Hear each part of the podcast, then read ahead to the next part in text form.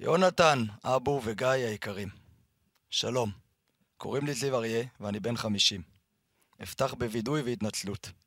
מעולם לא האזנתי לפודקאסט שלכם, כי הייתי עסוק בענייני הפועל ירושלים.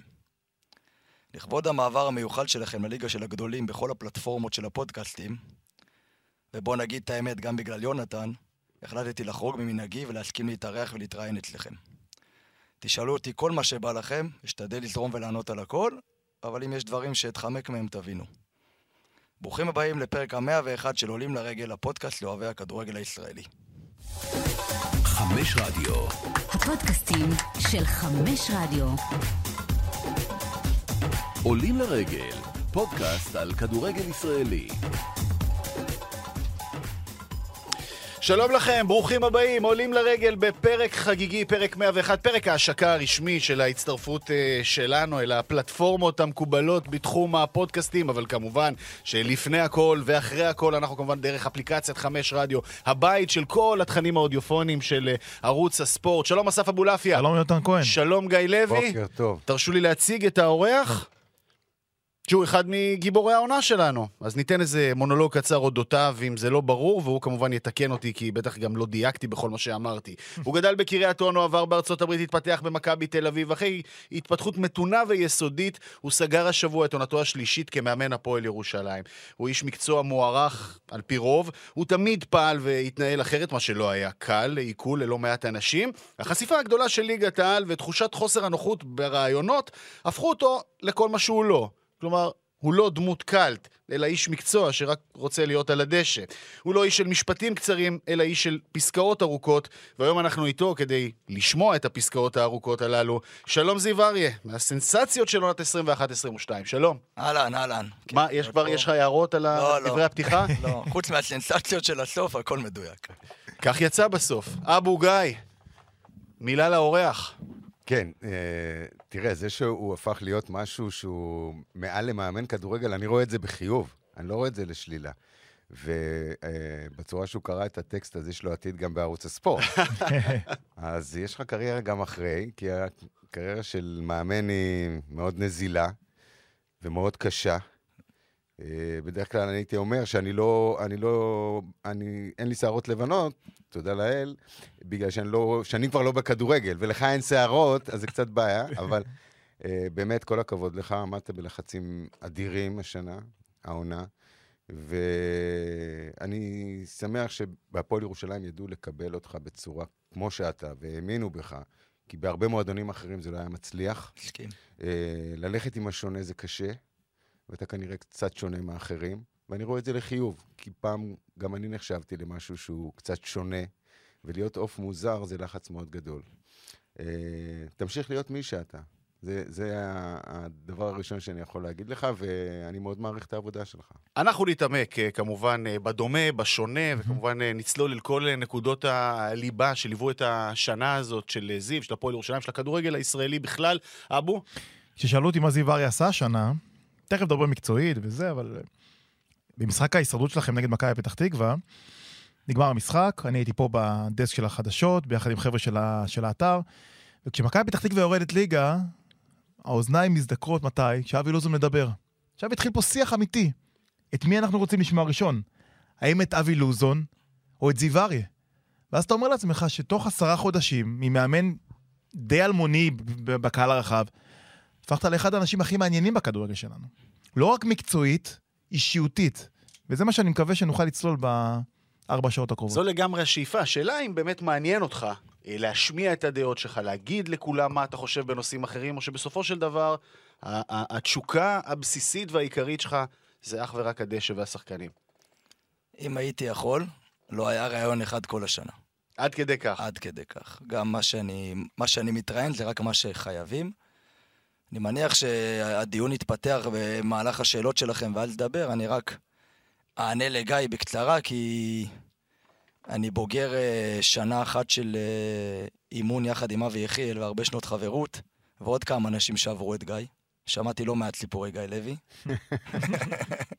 ואני גם שומע אותו מפרשן, כמו שאמרתי, אני רואה כדורגל ישראלי בלי קול. כשהוא מפרשן אני מגביר. שמעתם? אז uh, אחת הסיבות שהסכמתי לעבוד לי כשידעתי שהוא יהיה, כי הדיון כנראה ילך למקומות של כדורגל, ושם תמיד נוח לי, גם אם הדעות יהיו חלוקות. זיו, נהנית מהשנה הזאת? נהניתי כמו שנהנים אה, מאימון הכדורגל, כמו שהוא כיוון אליו, מהעבודה היומיומית על הדשא, מלתכנן את האימון, מהפרפרים בבטן לפני משחק. לא מכל המסביב. לא, לא מהתקשורת, לא מהרעש, לא ממה שהפכו אותי למה שאני הכי רחוק מ... אבל uh, זו אחת הסיבות שאני בוחר להתרחק מהתקשורת, כי זה רעש וזה מציק. והיכולת שלי... אבל אתה מבין שזה בעצם הצוהר שלך אל הציבור, וזה חלק מהעסק. אתה, אתה חייב... זה, זה, לא, זה לא חוכמה, אני למדתי למשל, שזה לא חוכמה שאתה יודע ואתה מבין ויש לך הסבר. אה, לפעמים גם צריך להוציא את זה החוצה, להסביר לכולם, כי אחרת יש תהיות, וזה די טבעי. צריך להשתמש ב, ב, בתקשורת אה, כדי להסביר את עצמך, זה חלק מהעניין. אם לא תסביר, אז אתה יודע, יש סימני שאלה כל הזמן. הבעיה היא שה... שבהן אתה מתראיין לא באמת מעוניינות בהסברי כדורגל והיגיון, אין לך לא זמן לזה ולא אנשים שבאמת מעוניינים להקשיב. וכשאתה כן מתחיל לדבר על זה, אז אתה נתפס או כציני או כשחצן. ובפלטפורמות האחרות, אז... אה, אתה יודע, יש הרבה אנשים שכן רוצים, כן, כן מחכים לתשובות אמיתיות, והם כן מהות הספורט האמיתית, והתשובות המקצועיות כן מתאימות להם. אל תסתכל על השוליים ש... אז בוא נעשה את זה עכשיו, אז בוא נעשה את זה עכשיו. אני רוצה להגיד לך שראיתי אחד מהשידורים שלכם, אני לא זוכר, לפי דעתי אלי, אלי גוטמן לא היה, והתחלת לפתח דיון עמוק של כדורגל עם אליניב ברדה או מי שזה לא היה, פשוט לא היה זמן לזה. וזה הלך לכיוון ההוא, ואמרתי ליונתן, הלוואי וכל הדיונים היו כאלה, אבל לרוב הם לא. והיה לי איזה פלטפורמה אחת שהתראיינתי בה, אני לא זוכר איפה, ושאלו אותי, אז אמרו, תשמע, אתה מגיע ליגת העל, תקשורת, צריך וזה, ולא יהיו תוצאות טובות, אתה צריך ליחצן את עצמך. אמרתי, תקשיבו, האמת לא אצלי. אני לא אומר מה נכון, אני אומר מה טוב לי. בסוף ישפטו אותי על פי תוצאות. כיוון שאני לא מייחצן את עצמי ומסביר, כנראה שזה, אה, אם אני אעשה טוב ולא שיתפתי פעולה עם כתבים וכולי, אז לא ירימו אותי, ואם אני ארע, יקטלו אותי, אני מוכן לחיות עם זה. אני אחיה על העבודה המקצועית שלי, ואני לא אומר שזה נכון, יכול להיות שצריך לדבר, יכול להיות שצריך יותר נחמד, יכול להיות ש... אתה יודע, אני תמיד... כל, כל uh, וואטסאפ של כתב, זה תשובה הקבועה, פנה לשי אהרון. יכול להיות שצריך אחרת, אני לא, אני לא רוצה אחרת. חשבנו להתעסק בתקשורת בשלב מאוחר יותר, אבל, okay. אוקיי. אבל, אבל, אבל, אבל כבר, כבר זה נפתח. אני רוצה לנסות להבין uh, מהמקום הזה, כי זו באמת שאלה ש, שאי אפשר להתעלם ממנה ותחדדו אותי אם צריך. איך אתה שומר על, על בסופו, הרי בסופו של דבר, מה שקרה, בעיניי, גלגלו אותך בזפת ונוצות השנה, אוקיי? אז זה היה בובה של לילה, זה קצה אחד של הסקאלה. ש... זה רע בובה של לילה? לא, אז זהו, אני אומר, זה צד אחד של הסקאלה לא שזה לא... בטוח. אני אומר, רגע, זה צד אחד שהוא לא בהכרח רע. אה, ומצד שני, כמובן, ביקורות אינסופיות ולגלוג אינסופי מצד אה, לא מעט אנשים ופרשנים. איך אתה שומר על הסמכות שלך מול השחקנים, שהם בעיקרון הראשונים, בעולם מתוקן, זה מרגיש שהראשונים למכור את המאמן זה השחקנים, ו- ו- ו- והם היו איתך כל הזמן. ראו את זה לדעתי בחגיגות בסוף. אה, אני חושב שהשחקנים אה, בסוף רואים מה קורה. זאת אומרת, הם חיים את האימונים, את האספות, ההתנהלות. הם יודעים הכי טוב מכולם שעשו פה דמות שהיא לא, לא קשורה למציאות בכלל. עכשיו, אתה יודע, אני, זה גילוי נאות, ישבנו עם הבחור הזה ועם שי לפני שנתיים בכפר המכבייה בתקופת הקורונה, שאי אפשר לטוס לחו"ל לפני עונת העלייה, והיינו במחנה אימון מאולתר, ודיברנו אתמול מול התקשורת, ויונתן אמר צריך א', ב', ג', ושלח לי הודעות, וסיכמנו שאחרי משחקים לפני העונות הוא ישלח הודעות, ויונתן תמיד הולך של תגיד לקהל ככה, וננצל על המשחק, אבל בסדר, יונתן, סיימנו. בליגה לאומית. סיימנו. זה מבחינתי, באמת, אני אומר לכם, לבזבז זמן. אני, נגמר ראיון ומסיבת עיתונאים, לא זוכר מה אמרתי. בכלל, זה, זה כל כך שולי מבחינתי, שעכשיו אגיד, העולם הוא לא ככה, וזה לא שולי, ואתה לא צודק. בסדר, בגלל זה גם מול השחקנים זה, זה בכלל לא אישיו עכשיו. כי לפעמים, אגב, זה הרגיש שאתה לוקח מהם את תשומת הלב, זאת אומרת, יש, יש הרבה מאוד סיטואציות שבהם שחקנים אחראים על משהו, אז בא זיו ונותן איזשהו רעיון הזוי בסוף המשחק, אז במידה מסוימת זה מנקה את השחקן מאשמה ואחריות. עכשיו, נכון זה, מה שאתה אומר. זה לא רע, אבל זו לא הייתה המטרה. עכשיו, קח נגיד את לא בובה... התכוונת לזה, אבל... קח, זה... קח את בובה של לילה, שאלו אותי, אמרו לי, שמע, אם היית מקריא מכתב ממישהו נורמלי והיום ילד בן ארבע, לא היה נהיה מזה צחוק, אבל... לא חשבת על זה בכלל, אני אומר לך, היה אירוע של הדרבי, אני לפי, הקטנתי אותו, אורי ושי היו בשיגעון. אמרתי, טוב, אני שם מכתב בכיס, מי אני יודע מה, אז תחשוב כל אחד שרואה אותי ברחוב, אבל באמת, אני הכי רחוק מזה בעולם, אני אומר לכם, לא, לא הייתי צריך להתראיין, לא הייתי מתראיין. מול השחקנים זה משהו אחר, שאתה יודע, אני אומר להם את זה, אתם יודעים, אנחנו צוחקים על בובה של לילה וכולי, אבל בסוף הם יודעים את זה, אומר להם לא פעם, אצלי אין שום מסר בתקשורת. מה שאתם צריכים לשמוע, תשמעו פה. לא מעביר לכם מסרים, גם אם נראה לכם, לא חושב על זה. הרי אם אני רוצה להעביר מסר לקהל, לבעלים, לזה, זה אומר לחשוב על זה. אני לא מבזבז על זה זמן, אני אומר לך, עונה, הוא שואל שאלות, אני עונה. לעתים אני יודע מראש שאני בסוף המשחק ארצה להגיד משהו, נדיר. ואחרי זה זה הולך למקומות שהם מחוץ לשליטה. אבל- אבל זיו, יש פה בעיה. עכשיו, אתה גורם נזק, עכשיו, אני לא מבקר אותך חס וחלילה, אבל אתה גורם נזק לעצמך. כי מה שקורה, אני לא אומר תעבוד בתקשורת כמו מאמנים מסוימים בליגת העל, לא צריך להרחיב שמות, כולנו מכירים. אבל אתה כן, בסופו של דבר, כשאתה מאמן כדורגל, אתה משחק בשתי זירות. גם זירה לתקשורת משחקת. אתה לא רוצה להיות, הרי אתה לא תהיה בהפועל ירושלים לעד. אתה רוצה להתקדם, לא בטוח שזה יעבוד. אתה גורם לעצמך נזק בעתיד, כי בסופו של דבר כן רוצים, חזות הקבוצה והמשחק מול התקשורת ומול הקהל היא חלק בלתי נפרד מה, מה, מהדבר הזה שנקרא כדורגל. עכשיו, אתה לא יכול להגיד, התקשורת לא מעניינת אותי, אני שונא להתראיין, זה בסדר. אתה צריך להיות חלק מזה. אם אתה אוהב, אם אתה לא אוהב. שמע, הלוואי ואני אהיה בהפועל ירושלים כמה שיותר, וגם אם לא, מי שרוצה אותי, זה משפט אולי שחצני, לא הגיוני, אולי אני לא אעבוד. אני, אני יש לי, חוץ מהפועל ירושלים, אני מנהל מקצועי של מועדון קטן ומקסים בגני תקווה, ואם צריך, אני אאמן שם שתי קבוצות ואהיה מנהל מקצועי ואתפרנס. מי שרוצה אותי, שייקח על סמך מה שאני מביא, על הדשא, באספות, על השחקנים שאימנתי, על השחקנים שאני מקדם, על איך שהקבוצות שלי משחקות כדורגל. מי שרוצה לשפוט אותי על יחסי ציבור, התנהלות בתקשורת, בלה בלה בלה בלה, שלא ייקח זה אחד, שתיים. גם בהפועל ירושלים, לקראת השנה הבאה, בהנחה והכל יסתדר, יכול להיות שיגידו, שמע, זה היה גימיק נחמד, אנחנו בשנה הבאה רוצים לשנות. אין שום בעיה. תנו לי דף, בסוף כל משחק, מה להגיד, אני לא צוחק, אני אקריא את הדף.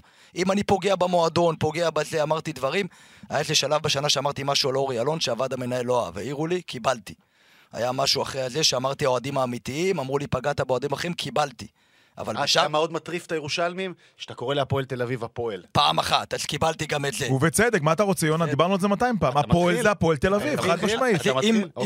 אם, או אני, פוגע במועדון, או לא יודע מה, עובד במועדון, תגיד, תגיד, אצלנו בתקשורת אתה צריך להגיד 1, 2, 3, אין בעיה, משתף פעולה, אבל אם יגידו תשתנה, תערבב, תעביר מסרים, חשוב לא, בתקשורת, לא כל יום טוב. עכשיו, אתה יודע אם אני אאמן במס... בקבוצה גדולה ואני אהיה חייב מסיבת עיתונאים. אני אעשה מסיבת עיתונאים, עכשיו לא אבל כמו ליצן, אבל גם במסיבת עיתונאים, לא אתחיל עם כל הקלישאות, ו... אתה יודע, אתה אני... יודע שאף עורך אה, ספורט לא מוכן לוותר עליך. ואני מדבר בתור עורך ספורט. חד משמעית. המשפט, אתה יודע, אמיתי, גיא, אתה יודע שאנחנו מכינים נניח מהמהדורה, יש תקציר של הפועל ירושלים, תן לי כמה שיותר זיווריה, זה מה שאני אומר לכתב שלי. זה מעניין את הציבור. אמיתי. עכשיו, תראה. עכשיו, זה לא בגלל בובה, נגיע גם לבובה, אני מבטיח, זה בגלל שאתה מעניין. עכשיו, באיזשהו מקום, יש את הרעיונות המאוד מאוד מעניינים. ויש רעיונות שאתה יודע, אני אומר לעצמי, אוקיי, ראיתי את המשחק של הפועל ירושלים, הם לא בעטו למסגרת כל המשחק, וזיו אומר, שיחקנו כדורגל אדיר. אז מה, הוא מנסה לערבב אותי?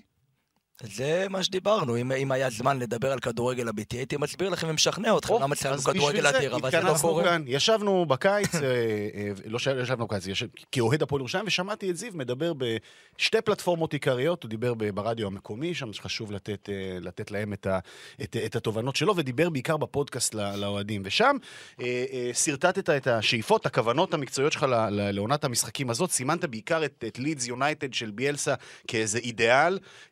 אה, ילצה פוטר. ביאלסה כן, פוטר. ולידס לידס, לדעתי לרדת. יורדת ליגה לדעתי. אז, כאילו. הוא במובן הזה... זה- הלך- על זה יותר מדי באקסטרים, לפי דעתי. במובן הזה, באמת זה לא, לא, לא, לא, לא הייתה הלימה יוצאת דופן. אה, אבל נראה לי שגם, שגם בשלב מסוים הייתה, הייתה, הייתה איזושהי כוונה ל, ל, להיראות, לשחק אחרת, איזשהו אידיאל ש, שלא עמד ב- ב- בקנה אחד עם המציאות. מתי מגיעה ההבנה של אני מכוון גבוה מדי עם החומר שיש לי, וכנראה שלא נעשה פלייאוף עליון השנה בהפועל ירושלים. שמע, קודם כל, אני... מי שבאמת אה, רואה כדורגל אמיתי, ואני האחרון עכשיו שידבר על האיכויות בחלק הקדמי ומה קרה וצעירים וכולי, עד 20 מטר מהשאר, ב-90% מהמשחקים, שיחקנו את הכדורגל שרציתי. גם שבנינו בשלושה בלמים וגם שזה עד בשביל זה 20 לא מטר מהשאר. התפרקתם אף פעם, הייתם מאוד מאורגנים עד כל הזמן. 20 מטר מהשער ויציאה מלחץ ובנייה של התקפות מסודרות, זה עמד במה שרציתי. כמובן שבסוף אתה צריך לתת גולים ולייצר מצבים, אז אם שחקנו עם, בנינו עם שלושה והכדורים מהצדדים של המגינים לא היו מספיק מדויקים, או אם לא ניצלנו מצבים, בסוף מי שצריך לעשות יחסי ציבור וליחצן את המועדון, שזה שי ואורין והאנליסטים שלנו, יוציאו את הנתונים. שב-expected goals ובלה בלה בלה, אנחנו איפשהו למעלה. אבל בסוף אם אנחנו לא מייצרים מצבים. עכשיו, בסוף בסוף, גיא, עוד פעם, אל תיעלבו, מדבר למאמן, בוודאי. בסוף, ב-90% מהמקרים, בטח בליגה שלנו, זה הגול הראשון. שגם היה נותן לנו שקט, גם היה נותן לנו שטחים, ובסוף זה לא קרה, ואני האחרון, אחרון, אחרון שפונה לאלמנט של מזל ומקריות ושופטים, אבל גם זה קרה. תמיד במשחקים שקולים, אתה אומר פלייאוף עליון, איפשהו עם סכנין בבלומפילד, זה היה משחק שמבחינתנו סימנו שאם ננצח אותו, אנחנו איכשהו ניגע לכיוון הפלייאוף העליון, ועשינו אדום דקה 30 במשחק שיכולנו לנצח, בסוף הפסדנו אותו 2-1, כמעט היינו בשוויון, שהיינו עם עשרה שחקנים עם קבוצה איכותית. אז אני יכול לעבור איתכם משחק-משחק, אבל אני לא... אני חושב שגביע הטוטו קצת בלבל אותנו. עדיין במהלך העונה הרגשנו שוויוניים להרבה מאוד קבוצות באיכות של המשחק, אבל קרו דברים שלקחו אותנו למקום שקיווינו שלא. אז המחסור הזה, המחסור הזה ב- בבעיה של ה-20 מטר שהוא נוגע בה, גרם להרבה מאוד אנשים לבוא ולהגיד, הכדורגל של זה, בגלל שלא הייתה מספיק איכות כנראה למעלה, או לא הצליחו לייצר מצבים ולבעוט לשער, גרם להרבה מאוד אנשים ל- לראות את הכדורגל שלך ככדורגל הגנתי, משמים, לא הגיעו למצבים, אז, אז, אז מה, שווה, מה שווה לנצח בפרמטרים כשבאר שבע מובילה 2-0 דקה שביעית, אה, או דקה 15, אה, ומה שווה, ומה שווה לדבר על כדורגל התקפי, שאתה בעצם לא מצליח להגיע למצבים לשער, ואצל אנשים מתקבעת התחושה שזה כדורגל אה, מאוד מאוד אה, הססני ומאופק. אני אענה לך בצורת משחקים, כי זה הכי קל לי. מצוין. המשחק בבאר שבע טרנר, זה משחק הפרמטרים. המחצית הראשונה עם מכבי חיפה, שבוע לפני ב-4-1, והחצי הראשון נגד מכבי חיפה בגביע, אלה משחקים שאני, מהעשרות שאימנתי, כולל מחלקות נוער, משחקים שאני גאה בהם מאוד באיך שהקבוצה שלי שיחקה.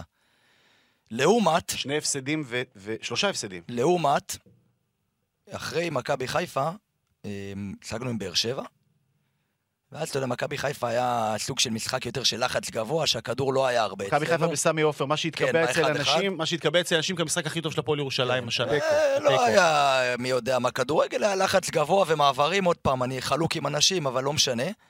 ואז הוא באנו, התפשר, התפשר בזה שלא, שלא לא הנענו כדור לא- בכלל. לא הניעו את הכדור מאחור. בכלל, ואתה יודע, וכששואלים את ברק בכר כמה שבועות אחרי זה, אתם לא לוחצים גבוה, והוא אומר, אנחנו לא לוחצים כי מעיפים נגדנו את הכדור, כשאני יודע שהוא מתכוון גם לקבוצה שלי, הלב שלי מתכווץ.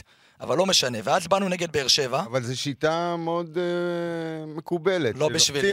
אבל, לא בשבילי. אבל זה שובר לחץ. אה, זה שובר לחץ. אחרי, פעמיים שאתה תעשה את זה, שלוש פעמים שאתה תעשה את זה, מסכים? הקבוצה לא תלחץ אותך, תוכל להניע את מסכים, הכדור. תכף ניכנס לזה. אה, השבוע אחרי זה שחקנו נגד באר שבע, שהדשא בטדי היה גרוע מאוד, וכבר אמרנו, טוב, נזרום גם ככה, ומשחק באמת עוד פעם גול הזוי, דקה 44 שם, טעות של בצ'ו ונייח, שהמשחק היה משחק של 0-0.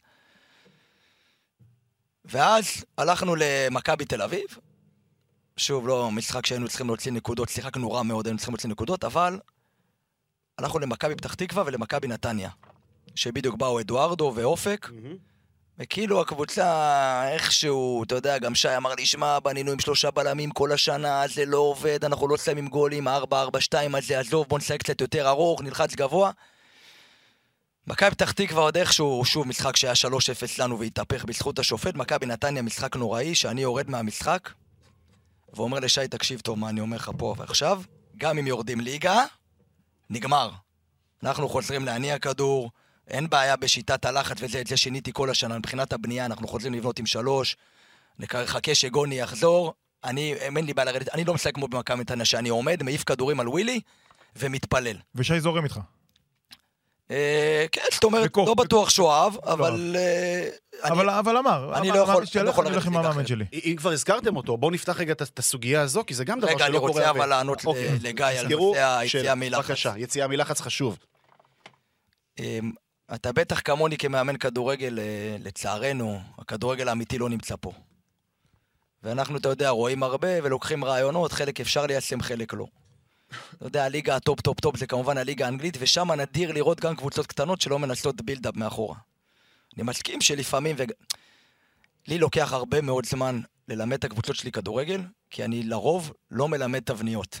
אני מנסה ללמד את השחקנים רעיונות, ולהתאים את עצמם לאיפה שהחברים שלהם עומדים ולאיפה שהיריב עומד. ולכן, אם יש פעמים שאי אפשר להניע את הגלון, איך למשל, אתה מלמד את זה באימון? וואה, זה... אתה צריך לבוא. בסדר, בוא אה, תן לנו... בירושלים. הנה, את התקשורת הוא לא מזמין, לפחות אותך הוא מזמין. קיבלת אה, אז... לא, לא, זה- בכיף, אה, זה מעניין לדעת. איך איך אתה מביא את המחשבה לידי אה, אה, עבודה? הדברים הולכים ומתערבבים וקופצים, אבל בסדר, משם רק תראו שאני לא... שאני זוכר לחזור. בטח. אחרי ההפסד לחדרה, עכשיו אתה מכיר שחקני כדורגל. הם תמיד בסוף בורחים לזה שהמאמן ככה, ואני מכיר את זה גם, אתה יודע, אני לא ותיק בבוגרים, אבל מכיר את זה מספיק. ויש כמה שחקנים שאני אוהב לדבר איתם, וההפסד לחדרה היה נטו הפסד של גישה. אבל אז הם באו ואמרו לי, תשמע, הטקטי והטקטי, ועוד פעם מגרש גדול, ולוחצים ככה, והבילדאפ ככה, וגם ככה, בוא, טוב, בוא נלך למשחקונים, אתה מכיר את זה? בילדאפ, אני שם כוכבית, זה הנעת כדור מהשוער, למטה, הבנייה- מלמטה למעלה. בוא נלך כן. למשחקונים, היה לי קטע כזה פעם. כן, הבנייה בשלוש פחות עובדת, וגם ככה בדש לא אוהב את האמצע, שלושה אוהב את. הקו, תעבור ל-4-3-3, אתה יודע לאמן כל כך הרבה עם גוני בשש, עשה אימונים קצרים, בוא למשחקונים, אתה יודע, תומכים וזה, עזוב את הטקטי. תפשט, תפשט, זה מדהים מה תפשט. שאתה אומר, כי רוב המאמנים בארץ עובדים ככה. עובדים. וכשאני הגעתי לקבוצה אחת, אני לא אזכיר את שמה, אבל היא מאוד בכותרות הבוקר, ואני התחלתי לאמן ב... לא אגלה, מה? כן. לא, לא, יש צדיק. אין קבוצות בכותרות הבוקר, גיא. לא, בסדר, לא, תמשיך. לא, המספר 250 אבל נמצא איפשהו. זרם. באזור. זרם. ואני התחלתי להביא אימונים שונים, והשחקנים באו בטענות. מה זאת אומרת? אנחנו רגילים למשחקים עם, ה, עם התומכים, אתה יודע, זה אה, משחק, משחקי... אה, הם מרגישים טוב עם זה, כאילו, אה, עשינו באימון, עשינו באימון, ולא עובדים על כלום, לא על אה, כדור, אה, מבנים בהתקפה, לא על אה, תרגולים של הנעת כדור. נראה לי אבל גישה לא רעה בכלל, לכוון הכי גבוה רוב שאתה יכול. המאמנים ואז עובדים ככה. תקשיב טוב, רוב המאמנים כן. עובדים ככה. גיא יכול לדבר על רוב המאמנים, אני לא. אני, אתה יודע, קופץ גם בזמנים, זה גם היה לי לפעמים ויכוחים עם ניר לוין, שהיה מנהל מקצועי שלי במכבי, שנתן לי המון המון יד חופשית, אבל גם אמר לי, אני בתור שחקן, וסיפר סיפור על אברהם ועל זאביק, על אברהם ועל זאביק נכון. סלצר. אמ, אז אני מחזיר אותך, אז איך אני עושה את זה? עם המון המון עבודה טקטית, האימונים הם אימונים שדורשים הרבה מאוד מחשבה. אצלי נגיד, תבוא תראה, נגיד מאמנים, לא משנה מי, תרגול מסירה. היום זה הכי קל להוציא מהיוטיוב תרגול מסירה של אייקס, אין אצלי תרגול מסירה שלא קשור למשחק. זאת אומרת שאם אני בונה בשלושה בלמים, התרגול מסירה בשלושה מבנים, או איך בלם ימין מוסר לכל הזוויות מסירה, ונגיד הבילדאפ. עכשיו, אין לי עכשיו בבילדאפ, אוקיי, אתה זז לפה, אתה, אני אומר להם, אוקיי, עכשיו קבוצה לוחצת 4-4-2. מה עושים? גוני מאחורי הקו הראשון של הקישור. קבוצה הולכת ללחוץ 4-3-3, המגינים פתוחים. והקבוצה שלך מכירה את כל שיטות המשחק מבחינת יתרונות וחסרונות? עכשיו, אני אומר לך שלך למשחק גביע נגד מכבי חיפה, שהעליתי הרכב כאילו של מחליפים עם מידן וזה וזה, ואמרתי להם, שחקו. כאילו ברק בכר וגיא צרפתי באו לסוף המשחק, אמרו לי, שמע, אתכם אי אפשר ללחוץ. אתכם עכשיו זה לא, אני לא אתכונן, מה זה מכבי חיפה עומדים ככה, זה גביע, תהנו מהמשחק, אבל שחקו כדורגל. אתה יודע, וסמי עופר, 20-25 אלף איש, אתה רואה שם את אחמד סלמן ומידן, טק טק, עם פס לשלישי, עם כל מיני עקרונות, מתקתקים את הכדור, אז... אה, אני כבר לא זוכר איפה היינו, אבל... אז בוא, אני אחזיר אותך רגע לנושא של בדש, מעניין אותי דווקא. אמרת שהוא לא יכול אה. לשחק באמצע. לא אמרתי שהוא לא יכול, הוא זאת לא אומרת אוהב. אבל אה, אני, אני כל הזמן הייתי, זאת אומרת, חשבתי שבדש, בגלל שהתקשיתם אה, להבקיע, דווקא מהקו, מה, מאחורי החלוץ הוא יוכל לבוא קדימה, ויש לו טכניקה ברמה כל כך גבוהה, ולצד הוא לא מספיק מהיר. כן. אז יופי שהוא אוהב את הצד, זה נחמד, אבל הוא, הוא לא מבקיע מהצד, ואולי מהאמצע הוא יהפוך להיות חלוץ שני, ויהיה להפועל ירושלים יותר גולים. קודם וזה- כל, בשלוש, ארבע, שלוש, זה מה שהיה. הוא היה צריך להיות הוא וכל פעם מישהו אחר, אחמד או אדוארדו שבא, שניים מאחורי ווילי. אה, עם בנייה של שניים ושניים ואחד, וזה כאילו שלוש, שתיים, שתיים, שתיים, אחד, שהמגינים תופסים את הקווים ויהלום באמצע. אה, ושם היה לו חופש. ללכת לקו, ללכת לאמצע, להיכנס. בדש הוא... זה נשמע מצחיק להגיד את זה אחרי העונה הזאת. תקשיב. זה נשמע מצחיק, אני כבר רב איתו על זה בקדנציות הקודמות גם. מבחינת מספרים הוא ב-30-40 אחוז מהפוטנציאל שלו, כי הוא לא ברחבה. 30-40 כי הוא- אחוז פוטנציאל, רק נגיד הבן הוא- אדם השנה אה, יש לו שבעה בישולים, שבעה בישולים. אל תגיד יונתן, כי הוא רוצה להגדיל את החוזה והוא רוצה לברוח, עזוב את זה. הוא כל כך? מוכשר, אני לא... לברוח? לברוח. הוא די- מבוגר, לא? הוא 27. בדש יליד 94. כן, 28. כן, כן. הוא, הוא פספוס ענק שני, שנים אחורה. הוא- זאת אומרת, יש לו כישרון. אם. אם ראית את הגול שהוא עשה באשדוד השבוע, זה אחד לאלף שהוא הולך לעומק בלי כדור. שהכדור בצד השני, הוא לא אוהב להיכנס לרחבה. אלה דברים שרבתי איתו ברמלה והוא התחיל לעשות אותם. אם הוא היה עושה אותם... ברמלה והוא- שימנת אותו בביתר תל אביב בתיה כן, בשבוע. והוא עדיין, יכול, כן, אבל אני לא, אני מפספס דברים, אז, אני לא רציתי, טוב, אין, בעיה, בסדר, אנחנו, הכיוון, הוא לחלוטין טוב. אני רוצה לשאול, כי הזכרתם את, שי אהרון, אה, אה, על, הפורמט הזה ש, שלא מוכר ולא, לא רגילים אליו בכדורגל הישראלי, של אה, המתח אה, בין מנהל מקצועי למאמן, ובכלל, מערכת היחסים הזאת, אה, מה היא נותנת לך, מה היא מאפשרת לך, איפה היא מגבילה אותך, עד כמה היא פוגשת אותך. כי אה, אנחנו רואים את זה יותר ויותר בכדורגל שלנו, זאת אומרת, האם, והאם יש דמיון באמת, זאת אומרת, יש קודים בין אה, איך שאתה מתנהל מול שי אהרון, לסתם לצורך העניין, בין קרסטייץ' לברק יצחקי, בין אלברמן ל, ל, לברק בכר. כאילו, מה הפורמט? שמע, גיא מקודם רמז על קבוצות, אני לא ארמוז כי אסור לי. אבל בינואר שיחקנו נגד איזה קבוצה, פגשתי את המאמן שלהם, ודיברנו על שחקנים, שהוא רוצה שחקן ממני ואני ממנו. והוא בא, אומר לי, מה אתה אומר? אמרתי, תגיד, אתה מסתלבט? שי. הוא אומר לי, שי, אני את האוטובוס מזמין. וואלה. אז שי אהרון זה ברכה. אני עוד פעם אומר, לא יודע איפה אני אהיה. אני לא יודע אם אני אסכים לעבוד בלי מנהל מקצועי.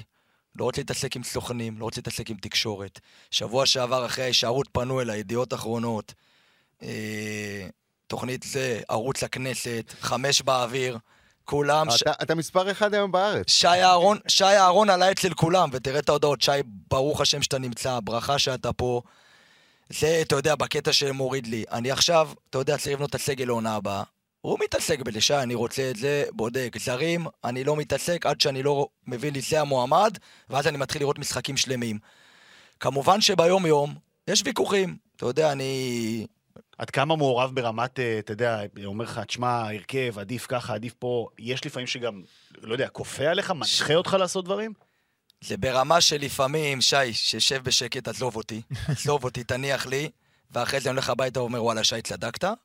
למקרים של שי, עזוב אותי. עכשיו, שי אוהב מאוד לשקף לי את כל האפשרויות. נגיד, ניקח אותך עכשיו לדברים שמותר לליגה לאומית. לא שנה שעברה, לפני שנתיים, שהחלטתי לספסל את אדלי ולשים את בן ויצמן. כי לא אהבתי את ההתנהלות של אדלי, לא עשה שום דבר, אז שיחק מצוין, אבל בפגרה הוא ילד התנהל... בן 19 היה אז. בפגרה התנהל לא טוב, והיינו אחרי אה, שבעה ניצחונות ותיקו עם מכבי פתח תקווה, ויצאנו לפגרת שזרוע וחזרנו ל... חושב כפר קאסם בבית. ואמר לי, אתה לא חושב מה יקרה אם נפסיד.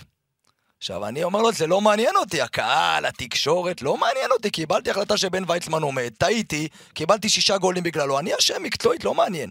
הדברים האלה ששי חי אותם, נגיד כמו בדרבי, מבחינתי זה אסון, והקהל יצא מושפל, בלה בלה בלה. קרתה טעות אנוש, אני. ידעתי, אני ידעתי שאנחנו לא נרד או נישאר בגלל הדרבי הזה. ידעתי שלא ייגמר לא בהפרש שערים ולא על הנקודות. אל תשאל אותי איך ידעתי.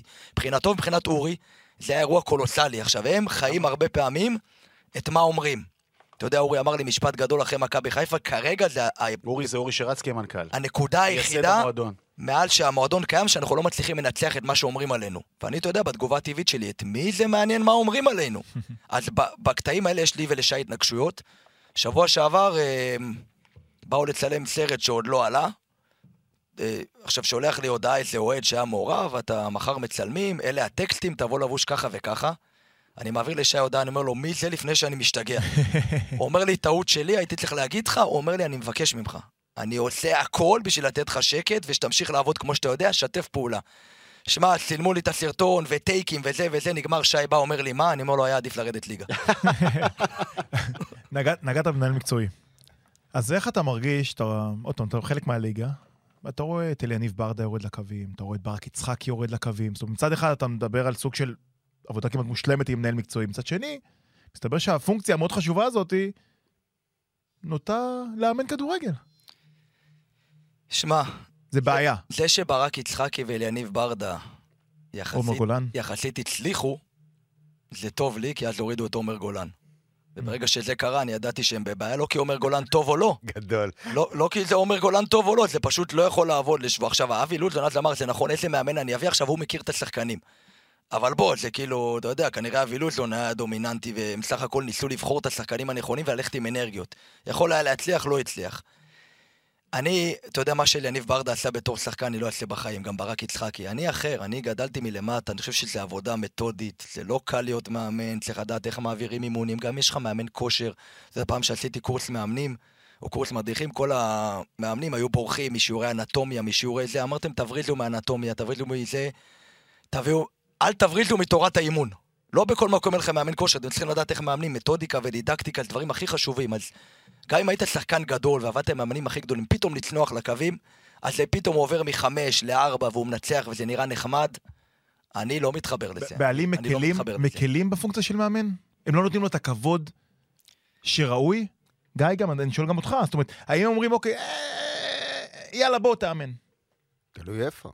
יותר מדי. בסדר, אבל הוא זכה בהפועל ירושלים. תראה, הם קבוצה ייחודית. אני אגיד לך מה.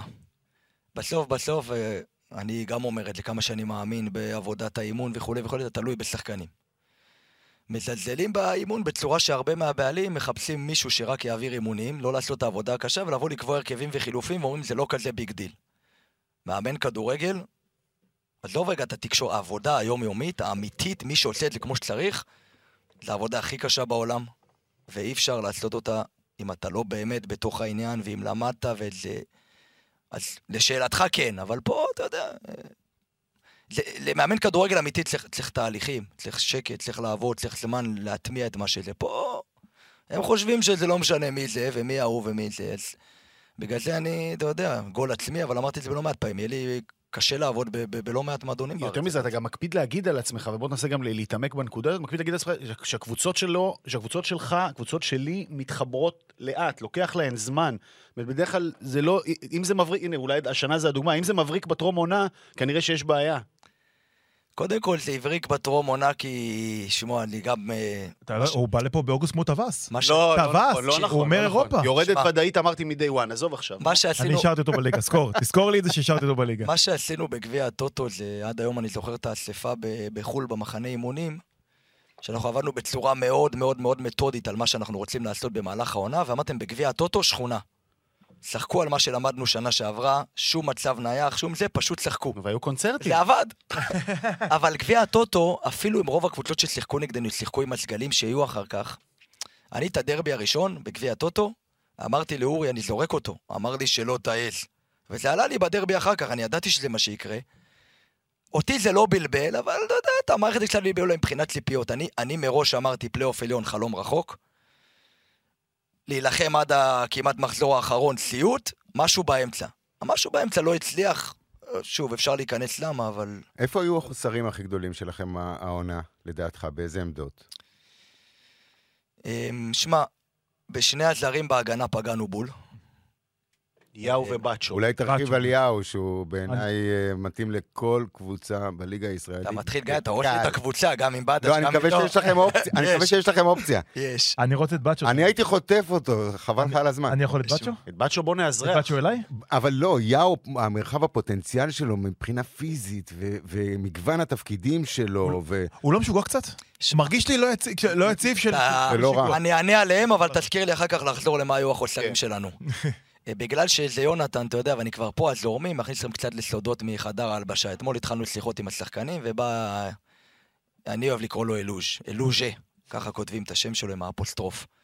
עכשיו, הוא, הוא, דובר צרפתית, גדל באיטליה. הוא כמו קרסטייץ', הוא משחק אותה שהוא לא יודע אנגלית. השיחה איתה היא מתורגמנית. עכשיו, אלוז' הוא... הוא סופר אינטליגנט. הוא נראה שהוא סופר אינטליגנט. ילד. כן, עכשיו יש לנו ויכוחים בתוך הצוות אם הוא יכול לשחק בלם בארבע או לא. משחק האחרון הוא שיחק בלם. כן. אני ראיתי קטע קצ... קצר, קטן, והוא נראה פשוט מצוין כן. שהוא יצא עם הכדור כמו... הוא... עכשיו, הוא. בא, הוא בא כבלם בשלוש, אף פעם לא שיחק בלם בארבע, ואני ב- הפכתי אותו למגן בגלל מה שאתה אומר, שזה ברור שפיזית זה נראה כאילו קל לו. זה גם אגב למה הוא קיבל אדום נגד ביתר, כי הוא לא רגיל שמזיזים אותו, הוא שם לשועה את הגוף ככה בנונשלנט ושועה הזיז אותו. אני דיברתי איתו קצת על ה-GPS שלו, כי הוא נמוך. אמרתי לו, זה נראה כאילו אתה משתעשע. כאילו אתה... עכשיו אומרים, אתה יודע, נדבר גם עם שחקנים, שהוא הוא אומר שבאיטליה אימונים מאוד אינטנסיביים, אבל השטחים קטנים. ואצלי הרבה מאוד זה השטחים גדולים, הטקטי, אז הוא קצת שומר על עצמו, ו... שאני אומר לו, תשמע, אתה יודע, גולן הוא שר ההגנה אצלי, ואני גולן חרמון עוזר המאמן. נותן לו באמת קרדיט, וגולן אומר, שמע, יהיה לי קשה איתו כבלם בארבע, מבחינת המנהיגות והמשחק ראש, ואני לא יודע אם הוא רוצה את זה. אמרתי לו, תשמע, אנחנו לא יכולים לוותר על זה, כי בתפיסה שלי הוא ובצ'ו זה הולך להיות צמד בלמים מהטובים בליגה. אנחנו חייבים ל- לראות ש... ושאלתי אותו. הוא אומר לי, מידל, סייד, הכל. אבל זה אילוז' הוא כאילו עכשיו, אתה אומר לו, שמע, אני צריך שתתחבר קצת מנהיגות, זה, עכשיו הוא מחובר לאוואקה ברמות אחרות. עכשיו, כשהאוואקה נכנס אליו, אוואקה, איך אתם מדברים? אלצ'ה, לא יודע, שפת הסימנים. אבל אני, אני מסכים, אני מסכים, ו... הוא מדהים. אז מה החוסרים? ובוא שים גם את היד על הטעויות שלך, איפה אתה טעית. השנה, גם בקונספציה, גם אולי עם בני אדם, שאתה יודע, שיש לך שאיפה... אנחנו, אתה יודע, גיא יודע את זה בתור מאמן, זה תמיד משתנה, אבל כשאתה בונה קבוצה, לרוב אתה אומר, שמע, אני רוצה לשחק בכמה שיטות, אבל ברוב אני בונה שמונה שחקני הגנה, שישה שחקני קישור, שישה שחקני התקפה ועוד כמה נוספים. החלק הקדמי שלנו, היה אמור להיות כאילו המוביל בדש, ווילי ושחקן זר, והמחליפים בן מיזן, עידן שמש ואחמד דראושה. נכון. ארבעה מהם לא בקבוצה כבר. הבנתם. אבל עם ווילי היה לך מזל. בוא, ווילי אה, נתן לך מה זאת אומרת מזל? שליש מהגולים של הפועל ירושלים העונה זה ווילי. אם- הוא יגיד לך, אם היה מזל, היינו נשארים ליגה אני רוצה- באמצע העונה. ובינואר. הוא לא היה צריך להיות אצלך. אז אני אענה על זה. איכשהו היה שם סיבוב. פרסה עד עכשיו, לא הבנתי מה קרה שם. קודם כל, אני חושב שגם אני וגם המועדון הוצאנו מווילי את המקסימום. בסוף בסוף, כשאני מנסה לשכנע שחקנים להגיע... אגב, קראתי שאתם מוותרים עליו. אני אתייחס לזה. כשאני מנסה לשכנע שחקנים להגיע אליי ספציפית או להפועל ירושלים, אתה יודע, חלק רוצים כסף, חלק רוצים דקות משחק, דברים שאני לא, אני בסוף בסוף מבטיח ובסוף עומד בזה שהם יהיו שחקנים יותר טובים. ווילי חד משמעית נהיה שחקן יותר טוב. בשנה הראשונה שלי בליגה הלאומית הוא פתח את העונה מצוין, אחר כך דעך, והיה ברור שאם אנחנו לא עולים, הגיע זמנו ללכת. אני בתחילת שנה הזאת אמרתי לשי בלי ווילי. אני לא יודע אם הוא רוצה להיות פה, וחוויתי אותו בעונה לפני, אני, מטבע האופי שלי כמאמן, המספר תשע לי הוא יותר בובי פרמינו. יותר שחקנים שיודעים לשחק בין הקווים ולהסתובב, ושאת העומק יעשו שחקנים מי אחרים. ישראלי למשל ש- שעונה להגדרה הזאת? אחמד סלמן, עוד שלוש-ארבע שנים. אמ, אתה בטוח שהוא לא מאחורי? הוא תשע מזויף אדיר. אל אז תבחרו. בשביל זה אני שואל אם מאחורי. כן. אמ, ווילי... עכשיו, מה שקרה, היו גם בקיץ דיבורים שהוא לא יהיה. לא בגללי, שהוא הולך למקומות אחרים. התחלנו את המחנה, שי אומר, תשמע, זה לא הצעות רצו, גומר את המחנה, אומר, שי, תשמע, בוא, נגמר, מה זה יהיה לא? בנינו את הקבוצה איתו, אני כבר עכשיו לא מוכן לוותר.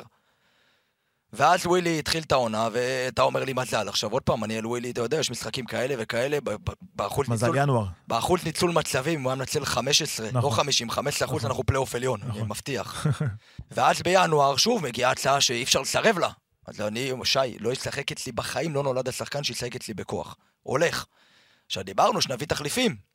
עכשיו, אני אומר לך, הבאתם חלוץ טוב שם שלא הסתדר לכם. מקווה שלא, נגיע לדבר עליו, אם צריך לדבר. זה נדבר על זה השאלה השאלה. הבאה. ה- ה- הנו- הנו- הרם- הרמתי רייט, לכם. הנושא עם ווילי, שזה הוויכוח של שי ושלי, שאני אומר, תשמע, ווילי, יש דברים מצוינים, יש דברים שהוא מוגבל. ושי אומר לי, בוא רגע, קח את הוואטסאפ, חוץ ממכבי חיפה, הפועל באר שבע, מכבי תל אביב, כל הליגה רוצה אותו. יש קבוצה, שוב, אני לא אכנס, שהייתה מוכנה לתת תמורתו ארבעה שחקנים. זאת אומרת, אנחנו יודעים מה מצוי ומה רצוי. אז כמובן, כשהוא חזר, עכשיו, לא מזל, אבל אני הלכתי עם ווילי. אתה יודע, אני לא נכנס לסיפור החלוץ האחר, אבל הרבה חשבו שמישהו אחר צריך לשחק, אז אנחנו נגיע גם לשם. כן, לא נגיע. זה, אל תיכנס, כי אני לא עונה. אה, אני, אחרי זה שאל. אשאל, כדי לצאת ידי חובה, ואתה תגיד מה שאתה רוצה. לגבי ההמשך של ווילי, אני, אני חושב שהמועדון ווילי ייצאו אחד את השני, כולל אני ברמה האישית, אני לא יודע כמה עוד אני יכול להוציא ממנו. ואני מניח שיש לו הצעות במקומות אחרים. אתמול גם איתו דיברתי, אמרתי לו, I would hate to see you playing for another team in Israel, אבל אם זה מקום אחר, ובסוף בסוף אמרתי לו, אם זה לא יסתדר, אבל אתה יודע, זה כמו כל הדמויי ווילי, יש קואוצ', תhank you קואוצ', יש קואוצ', thank you קואוצ', שלא מבין מהם כלום. בליגה לאומית יחטפו אותו. ליגת העל יכתבו. לא, הוא לא, הוא לא שחקן. ליגת העל. אבל מי שרוצה לעלות מליגה לאומית, הוא לוקח את אה, אגדה, שם עליו כסף, יש לו סיכוי בין 15 ל-20 י- שערים. יש. גם קבוצה שקרובה ללב של אחד מאיתנו שרוצה אותו מאוד. ברייט, אה, חייבים לדבר על זה. שמע, אה, אה, שמע, אני, גם, רוצה לשמוע איזשהו אינסייט. א', אם יצאת לבלות איתו, לא, כשהוא חתם, כל אחד שבנה פרופיל אמר, "מה- הם עושים? מה הם אוקיי. מביאים את המשוגע אני, הזה? אבל היה גם, אוקיי, כן. אני אדבר גם על הלפני וגם על מה שהיה במהלך. אבל הרקורד שלו היה טוב מאוד לפי מה ש... כמו שאני אמרתי, הרקורד שלו היה מכל של- קבוצה.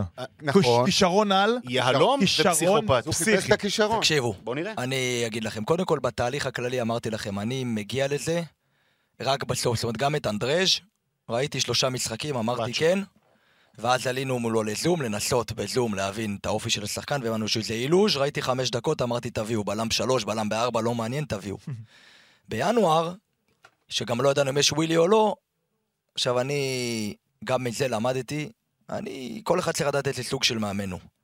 אני מוכן לוותר על איכות שחקנים בשביל לקבל מה נקרא חיילים, שרוצים ללמוד, שלא חושבים שהמציאו את הכדורגל, והם מוכנים ופתוחים ללמוד, לרוב זה שחקנים צעירים, יש גם כמה מבוגרים. זה פוגע לפעמים באיכות. בינואר הבנו שאנחנו בבעיה, ואני אמרתי לשי, תביא מטומטם, תביא מפגר, אם הוא נותן גולים, אני אחיה עם זה. פה בעד משמעת, שם לא רוצה להתאמן, יהיה לי קשה, אבל אני אחיה עם זה. הביאו לי כמה אופציות, ראיתי את ברייט גם, אני נשבע לכם, לא, לא ראיתי שום משחק שם, ראיתי שלוש דקות, אמרתי הוא. טעות שלי, שמחתי לאנשי המועדון, חלק מהנפילות הם שלי, לא, אולי נגיע אליהם, חלק לא. לא, יד- לא ידעתי בכלל את הנושא של האלכוהול. אני חשבתי שיש בעיות של לא אוהב להתאמן, בעיות כאלה ואחרות. ידעתי שמדובר בכוכב, הבן אדם שיחק עם... אה, מי זה היה מליברפול? קובנטרי ווולפס, ובוולפס עם אה, שוטה. עם, אה, עם ז'וטה, שז'וטה אמר שהוא כוכב, זאת אומרת, מדובר בעילוי. וזה היה מקרה שאי אפשר היה לכוון אותו למקום עכשיו, הנכון? עכשיו, עכשיו עד תשמע? מה שקרה זה ששבועיים או שלושה, אתה יודע, הכנסתי אותו לאט לאט, מחצית עם מכבי פתח תקווה, לאט לאט, שבועיים או שלוש... שבועיים או שלושה לתוך הזה, כבר איחור ראשון לאימון. אני כבר... בסדר? ואז יום לפני מכבי נתניה, הוא מאחר לאימון. ואני כבר רואה אותם מתקשרים, איפה הוא וזה, אמרתי להם, אל תתקשרו גם, הוא לא עולה למגרש. התאמנו בסינתטי, היה גשם. אז הוא בא ואז שי יורד לזה, תעשה לי טובה. אמרתי לו, שי. הוא אומר, תעשה לי טובה. אמרתי לו, טוב. זורם, מכבי נתניה מכניס אותו במחצית. משמיים הוא נפצע. ואז אני בא לשי, אחרי המשחק, שדיברנו גם על כדורגל, אומר לו, שי, פעם אחרונה שאני זז מהדרך, שמעת? אסור היה לו לשחק פה. הוא מחוק אצלי. עכשיו אמרתי לשי הרבה פעמים על הרבה שחקנים מחוק אצלי, הוא צוחק וממשיך הלאה. עבר שיקום, זה, ואז הנהיגה באלכוהול, לא הייתי מעורב בכל זה, לא ראיתי אותו, לא ידעתי, ואז אה, אומר לי הפיזיותרפיסט, שמע, הפציעה לא חמורה כמו שזה, הוא בריא. אמרתי, שי, מה אתה רוצה לעשות? הוא אומר לי, שמע, אין לנו ברירה. אמרתי לו, בבקשה, כמו מקודם, תתחיל לשלב לאט לאט. ואז הוא פשוט לא הגיע לעוד אימון. אז כבר לא הייתי צריך להגיד לי, שאמרתי לו, שי, אתה אומר לי, זה בסדר, הוא לא ידרוך במועדון. יותר." איפה, איפה הוא בזמן הזה? זאת אומרת, הוא פשוט לא הגיע? פשוט ישן, שתה, כזה? אבל- אבל רגע, תשאל את- אדוארדו. אה, זה המוזג, זה הברטנדר, יפה. כן. אבל- ראית ממנו משהו באימונים? זאת אומרת, היה... הוא כוכב. הוא כוכב. הוא כוכב. אומרת, אבל הוא פשוט לא... אין- יוצאים אימון סיומות ובא לו פתאום, לא יודע, או שהאלכוהול התיישב טוב בגוף, או שהוא לא יודע מה, והוא מחליט רבע שעה שהוא רץ, זה- מאה אחוז, זה- הוא כוכב. זה לא- זה לא לפה.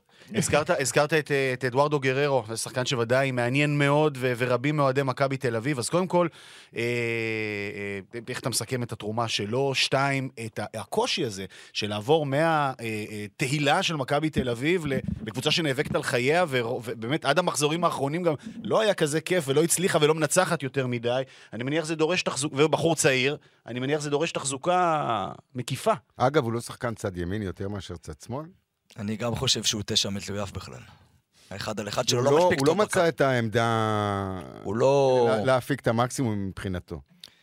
אה, שקודם כל זה, בכל השלוש שנים שלי בהפועל ירושלים, חלון ינואר הוא מבחינתי חלון אך ורק לתיקונים. זאת אומרת שאם צריך באמת לעשות הרבה דברים בינואר, נכשלת במהלך העונה. זו פעם ראשונה שאנחנו חווים בליגת העל, שהיינו צריכים להביא מושאלים. וזו בעיה גדולה. כי מה לאדוארדו גררו, לאופק ביטון ולקרבות ההישרדות של הפועל ירושלים, כשחודש לפני זה אנדרלכט רצו אותו. אז אני הייתי מאוד מאוד אה, מקל איתו, כי סך הכל מבחינה טקטית וזה, הוא כן היה מחויב. לא התאמן בשיא, אבל... הרבה שיחות איתו, אבל... אה, אתה יודע, היה לי קשה, אמרתי לו, תשמע, בכל זאת יש לך משהו להשיג מהפועל ירושלים, נשאר בליגה, תיתן גולים, אני לא יודע, אני יכול להגיד לך חד משמעית שאם תהיה לי אופציה לקחת אותו עוד פעם, אני אקח, לא יודע אם זה יהיה. אבל אה, לא סיטואציה קלה.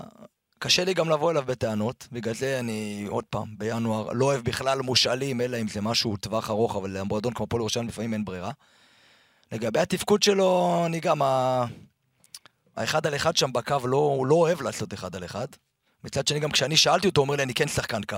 כן, אבל אולי ללכת לעומק, ובצד ימין, כימני, יהיה לו יותר קל פשוט ללכת על הקו ולקבל את הכדור בעומק. ואז זה צד קל ימין של. בדש. אה, זה... אתה אמרתי לך, תעביר את בדש לאמצע. אבו. דיברנו מספיק על הפועל ירושלים, אני רוצה לדבר עליך, אוקיי. אוקיי? זרקת ככה את הדרבי של הששת הזרים, ברור שזה היה אסון קולוסלי. אתה חוזר הביתה, מה עובר לך בלב? מה עובר לך בראש? מה אתה אומר לאישה, ל- ל- לילדים, לבנות, בנות, נכון? שמע, יש לי שתי בנות ובן. אשתי ושתי הבנות היו בארצות הברית. ואשתי כאילו מתה, איך אני לא איתך? אז היא לא היה לה מה להגיד. אתה חוזר הביתה, אתה יושב לבד בסלון בחושך. שמע רגע, בוא נעבור, בוא נעבור קודם לבוקר אחרי. אה, נו. תשע בבוקר. יש לי תוכנית שמסתלבטים ב-102, 101, לא יודע איך קוראים להם. אה, יש לא מעט. נו, איזה? מה? אה, גורי אלפי, כאלה, 102, לא 103? יודע, מרים את טל הטלפון. הלו, זיו אריה. אה, עבדו עליך, אוי ואבוי. רצו! אה, נו, נו. רצו, זה זה וזה, ניתקתי להם את הטלפון, אבל לא חשוב. היה לי טלפון בהפתעה. אה, נו, לא יודע. אוקיי. תשמע, היה לי ויכוח לא קטן עם אורי ושי. שאני מבחינתי אמרתי, זה אירוע כאילו, וואו, אבל לא וואו. הייתה טעות. הלכו שלוש נקודות, אני מבין את האוהדים, נצליח איכשהו לפצלות אותם, ממשיכים הלאה. לא, כמועדון, כגישה של יום-יום וזה, בוודאי שצריך לשים את זה אין, הלאה. אין דרך אחרת להרים את השחקנים מזה. לא להגיד להם, שמעו, עשיתי טעות.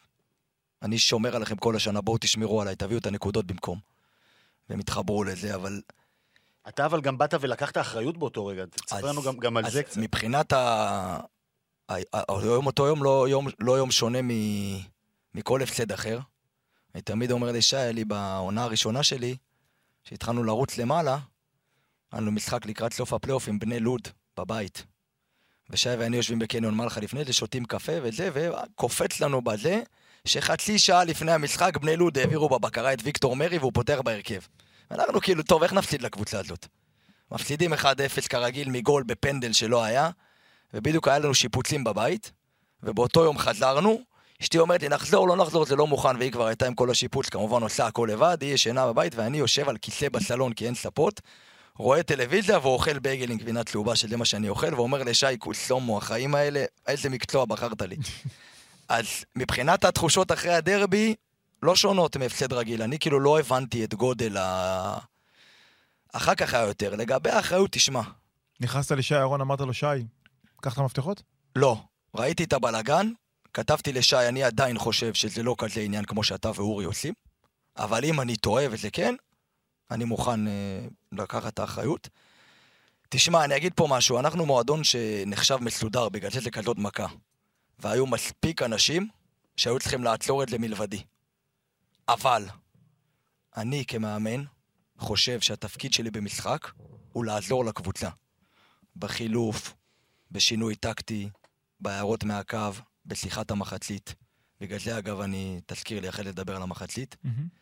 אמ, ואם אני נתתי לקהל של בית"ר, לאמוציות, לא יודע למה, לבלבל אותי ולרגע אחד להכניס שישה זרים, אז האחריות היא שלי. מה, מה זה blackout? מה קרה שם? כן, חד משמעי. לא שמתי לב, זה... זה חילוף שאני אומר, וואלה, אני צריך את קלייטוס במגרש, ולא מסתכל מסביב. עכשיו אני אקח אותך לעוד רגע לא פשוט שהיה לך. אני זוכר את הסרטון, אני לא זוכר איזה משחק זה יונה הזכיר לי, שאתה הולך לאוטו אחרי המשחק, אחרי חדרה, שבוע אחרי. ואוהדי הפועל ירושלים, שחיבקו אותך, שאוהבים אותך, אתה העלית אותם ליגה, באים, דופקים על האוטו, על החלונות. כאילו זה הרגיש כמו קבוצת כדורגל רגילה, תמיד הפועל שם מתהדרת ב- פתאום אתה אומר, במשהו יו- אחר, יונה-. מספר על משהו אחר, אנחנו אחרים. ופתאום זה קורה, קורה לך מה שקרה ל- ל- ל- לכולם. וגם זה, אתה, אתה צריך להיכנס לאוטו, מתחיל לנהוג. קודם כל? לגלות איפוק בזמן אמת. קודם כל לא איפוק, כמעט דרסתי אותם, יש להם מזל שהם זזו. כי הם שמו לי גם אה, סרטים על השמשה, כאילו שאני לא אוכל לנסוע. אז אמרתי, יאללה, נותן גז, מה יהיה? אתם לא מתארים לעצמכם איזה הרגשה זאת. כן. אה, לכן אני שואל. תראה, שואל. פשוט אני- מביך ו... אני אגיד לך משהו. דיברנו קצת על ביאלסה ועל קלופ, שאתה יודע איפה אני ואיפה הם, אבל הם מאמנים שלפי דעתי, גם קלופ נגיד עכשיו עם ליברפול, אם הוריד אותם חמש ליגות, אסור לגעת בו. ככה אני חושב, נאיבי. שאני לא אומר אליי, אבל אני אומר שגם דיברו איתי על הקהל של הפועל ירושלים אחרי המשחק האחרון. אתה צריך להיזהר עם הקהל, זה בסוף הבעלים שלי, יכול לפטר אותי. אבל אני חושב שקבוצה שאחרי 21 שנה עלתה ליגה, ולרוב, עזוב עכשיו משעמם, לא משעמם, בגישה, חוץ משלושה ארבעה משחקים משם, ויש הרבה מאוד שחקני בית, אני לא יכול לשמוע את הסיפורים האלה של המשחק רחוק, שהוא ביום ראשון, שהוא בשמונה ערב, שהוא פקקים 2,500-3,000 צופים, צריכים להיות איתנו כל הזמן, בטח כשהם יודעים שאנחנו תלויים בהם להישאר בליגה. כשזה הגיע הישורת הסופית, הם היו צריכים להיות איתנו. ולשרוק בוז בקריית שמונה, כשאנחנו נותנים איזה פס אחורה לקרן, או לא מצליחים לצאת מלחץ, לקלל אותי, עזוב, אם זה מה שאנחנו חושבים שנכון, אז... עזוב, עוד פעם, זה קומץ, זה לא אוהדי הפועל ירושלים. נפגעת מהם? אם- אני אראה לך- נפגעת מהם? אם אני אראה לך את הטלפון אחרי זה של כל אלה שביקשו סליחה, זה באמת לא, זה אירוע שבשוליים, אבל עזוב העליתי אותם ליגה. יש עכשיו קבוצה בליגת העל. הרבה מאוד שחקני בית, נלחמת על חייה, עושה את המקסימום כמעט כל משחק. אנחנו צריכים אתכם, אבל מה מצב החוזה שלך לעונה אני חושב הבאה? שכולם למדו למדו הרבה מאוד אה, מהשנה הזאת. מה מצב החוזה- בכלל. מה מצב החוזה שלך לעונה הבאה? שמע, שי. בטוח ישנה את הפודקאסט ואחרי זה אורי מקווה שהם לא יכעסו אליי. אז, אז, אז, אוקיי, נו, נו. שני... אתה יכול לענות בפוליטיקה קצת. לא, אני אענה לך. גם. אני אענה- לך. אנחנו נעבוד על זה, בשנה הבאה אתה תדבר חופשי בטלוויזיה, פוליטיקה. האורחים כבר לא ירצו אותך כל כך. אני אגיד לך, אני אגיד לך. אם הוא יהיה פוליטיקאי, פחות. לא, חס וחלילה. אני אגיד לך, שני הצדדים יודעים שהם רוצים להמשיך. אני כבר עובד. הסיבה שאמרו ליונתן לשחרר אותי באחת זה שאנחנו ממשיכים פגישות עם שחקנים והיערכות, ואני כבר בונה צוות וכולי. אה, להגיד לך שישבו עם נציגי ויש הסכמה על התנאים הכלכליים, עוד לא ישבו ויכול להיות שיהיה ריב קטן. אני מאמין שזה יסתדר. ואיך נראית לך הפועל ירושלים בעונה הבאה? אה, לאן אתם מכוונים? אתה אמרת, איפה אתה- חיזוקים? איך הוא אמר? אני את זה לא עובר עוד פעם. כן, בשביל זה אני שואל, הוא רוצה צמרת. עכשיו, או שהוא סומך כולם על- רוצים. או שהוא סומך על פוג- סומך- סומך על פוגרום בריינה וס- וסקציה נס ציונה, או שהוא סומך על אורי אלון. או שהוא סומך על... לא, לא, אני... שיביא כמה לירות. לא, מעניין אותי באמת מה הקו המקצועי שמנחה אותם, אני לא צריך שמות או משהו, אבל כן. איפה הכיוונים? הבסיס קיים. הבסיס- הבסיס יש לך קיים. עמוד שדרה. הבסיס קיים. אה, אני מניח שחלק ממה שאתה אומר הוא נכון, שהמועדון בונה על זה שיש עולות חדשות ויש ניסיון ויש זה. כל הליגה בונה על זה. כן, אני פחות... גם בנו על זה שהפועל ירושלים תרד ליגה מיד, אז נכון. בגלל זה בטח אז, בטח אה, שהפועל ירושלים צריכה להימנע מהמחשבה הזאת. אני חושב שהמועדון לא יכול כמובן לכוון למקום שני-שלישי שנה הבאה, אבל הוא כן חייב למצוא דרך לשדרג גם, גם צוות וגם שחקנים. ברור שאני לא רואה אתכם לתחרות עמדות, הסגל של מכבי תל אביב. עמדות. אני רוצה... אם אתה מ- מ- מזיז את יאו, אם- לא. אם הס- הסמכנו את יאו כבלם, אז צריך מגן ימני. עם חלק מהשחקנים עוד לא דיברנו, אז אני לא אכנס ספציפית. אוקיי. ברור, ברור שבחלק הקדמי. ואני רוצה, עוד פעם, אני הולך למחוזות רחוקים, גיא, אני רוצה שהאמצע שלי יהיה ליברפול. אני רוצה שישה רוצחים, כולם רצים. תגיד לי, יאו לא יכול לשחק קשר אחורי? אה, חשבתי על זה גם. העניין הוא שאתה יודע, כמאמן יש בקשר אחורי את הדברים של, אה, של לחץ בעיבוד, של חילוצים של רגליים קלות, שזה בסדר, השאלה איך הוא מקבל כדור בין הקווים בעמדות של לא, אבל ה-50-50. אולי, אבל אולי לא, אולי לא ב-50-50, אולי דווקא את הכי אחורי, ולהזיז את אה, נאור קדימה קצת, כי יש לו כל כך הרבה נראה לי מהירות לוי יש כלי- אז יש, הוא אה, יכול כלי להיכנס בין. הבלמים ובין... אז אני חושב, אמרתי לך, כשאני אומר ליברפול, אני אומר שאני לא רוצה 6, 8, 10, אני רוצה שלושה שיכולים לעשות הכל. שחלק מהמבחן שלי ושל גוני שנה הבאה זה לשדרג את גוני שהוא כן יוכל לשחק בעמדות הקדמיות יותר ולתת גולים. הוא אחד הטובים בעמדה שלו, גון. כן, כן, גוני בארץ. זה... אז, אז אפרופו העניין הזה, אה, בכל, אז, אז מקורות ההשראה שלך די ברורים, אה, יש שיגידו, רגע, זה מופרך להתעלות בליברפול, או... כן, רגע, רגע, אני חייב לתקן כן. אותך. אני, זה הקבוצה היחידה שאני אוהד בעולם, אוהד ברמה שכשאני רואה משחקים שלהם קשה לי לראות טקטית כי אני אוהד. מהמם. בגלל זה החיבור לקלופ, אבל אני באסכולה אני פפ. אוקיי.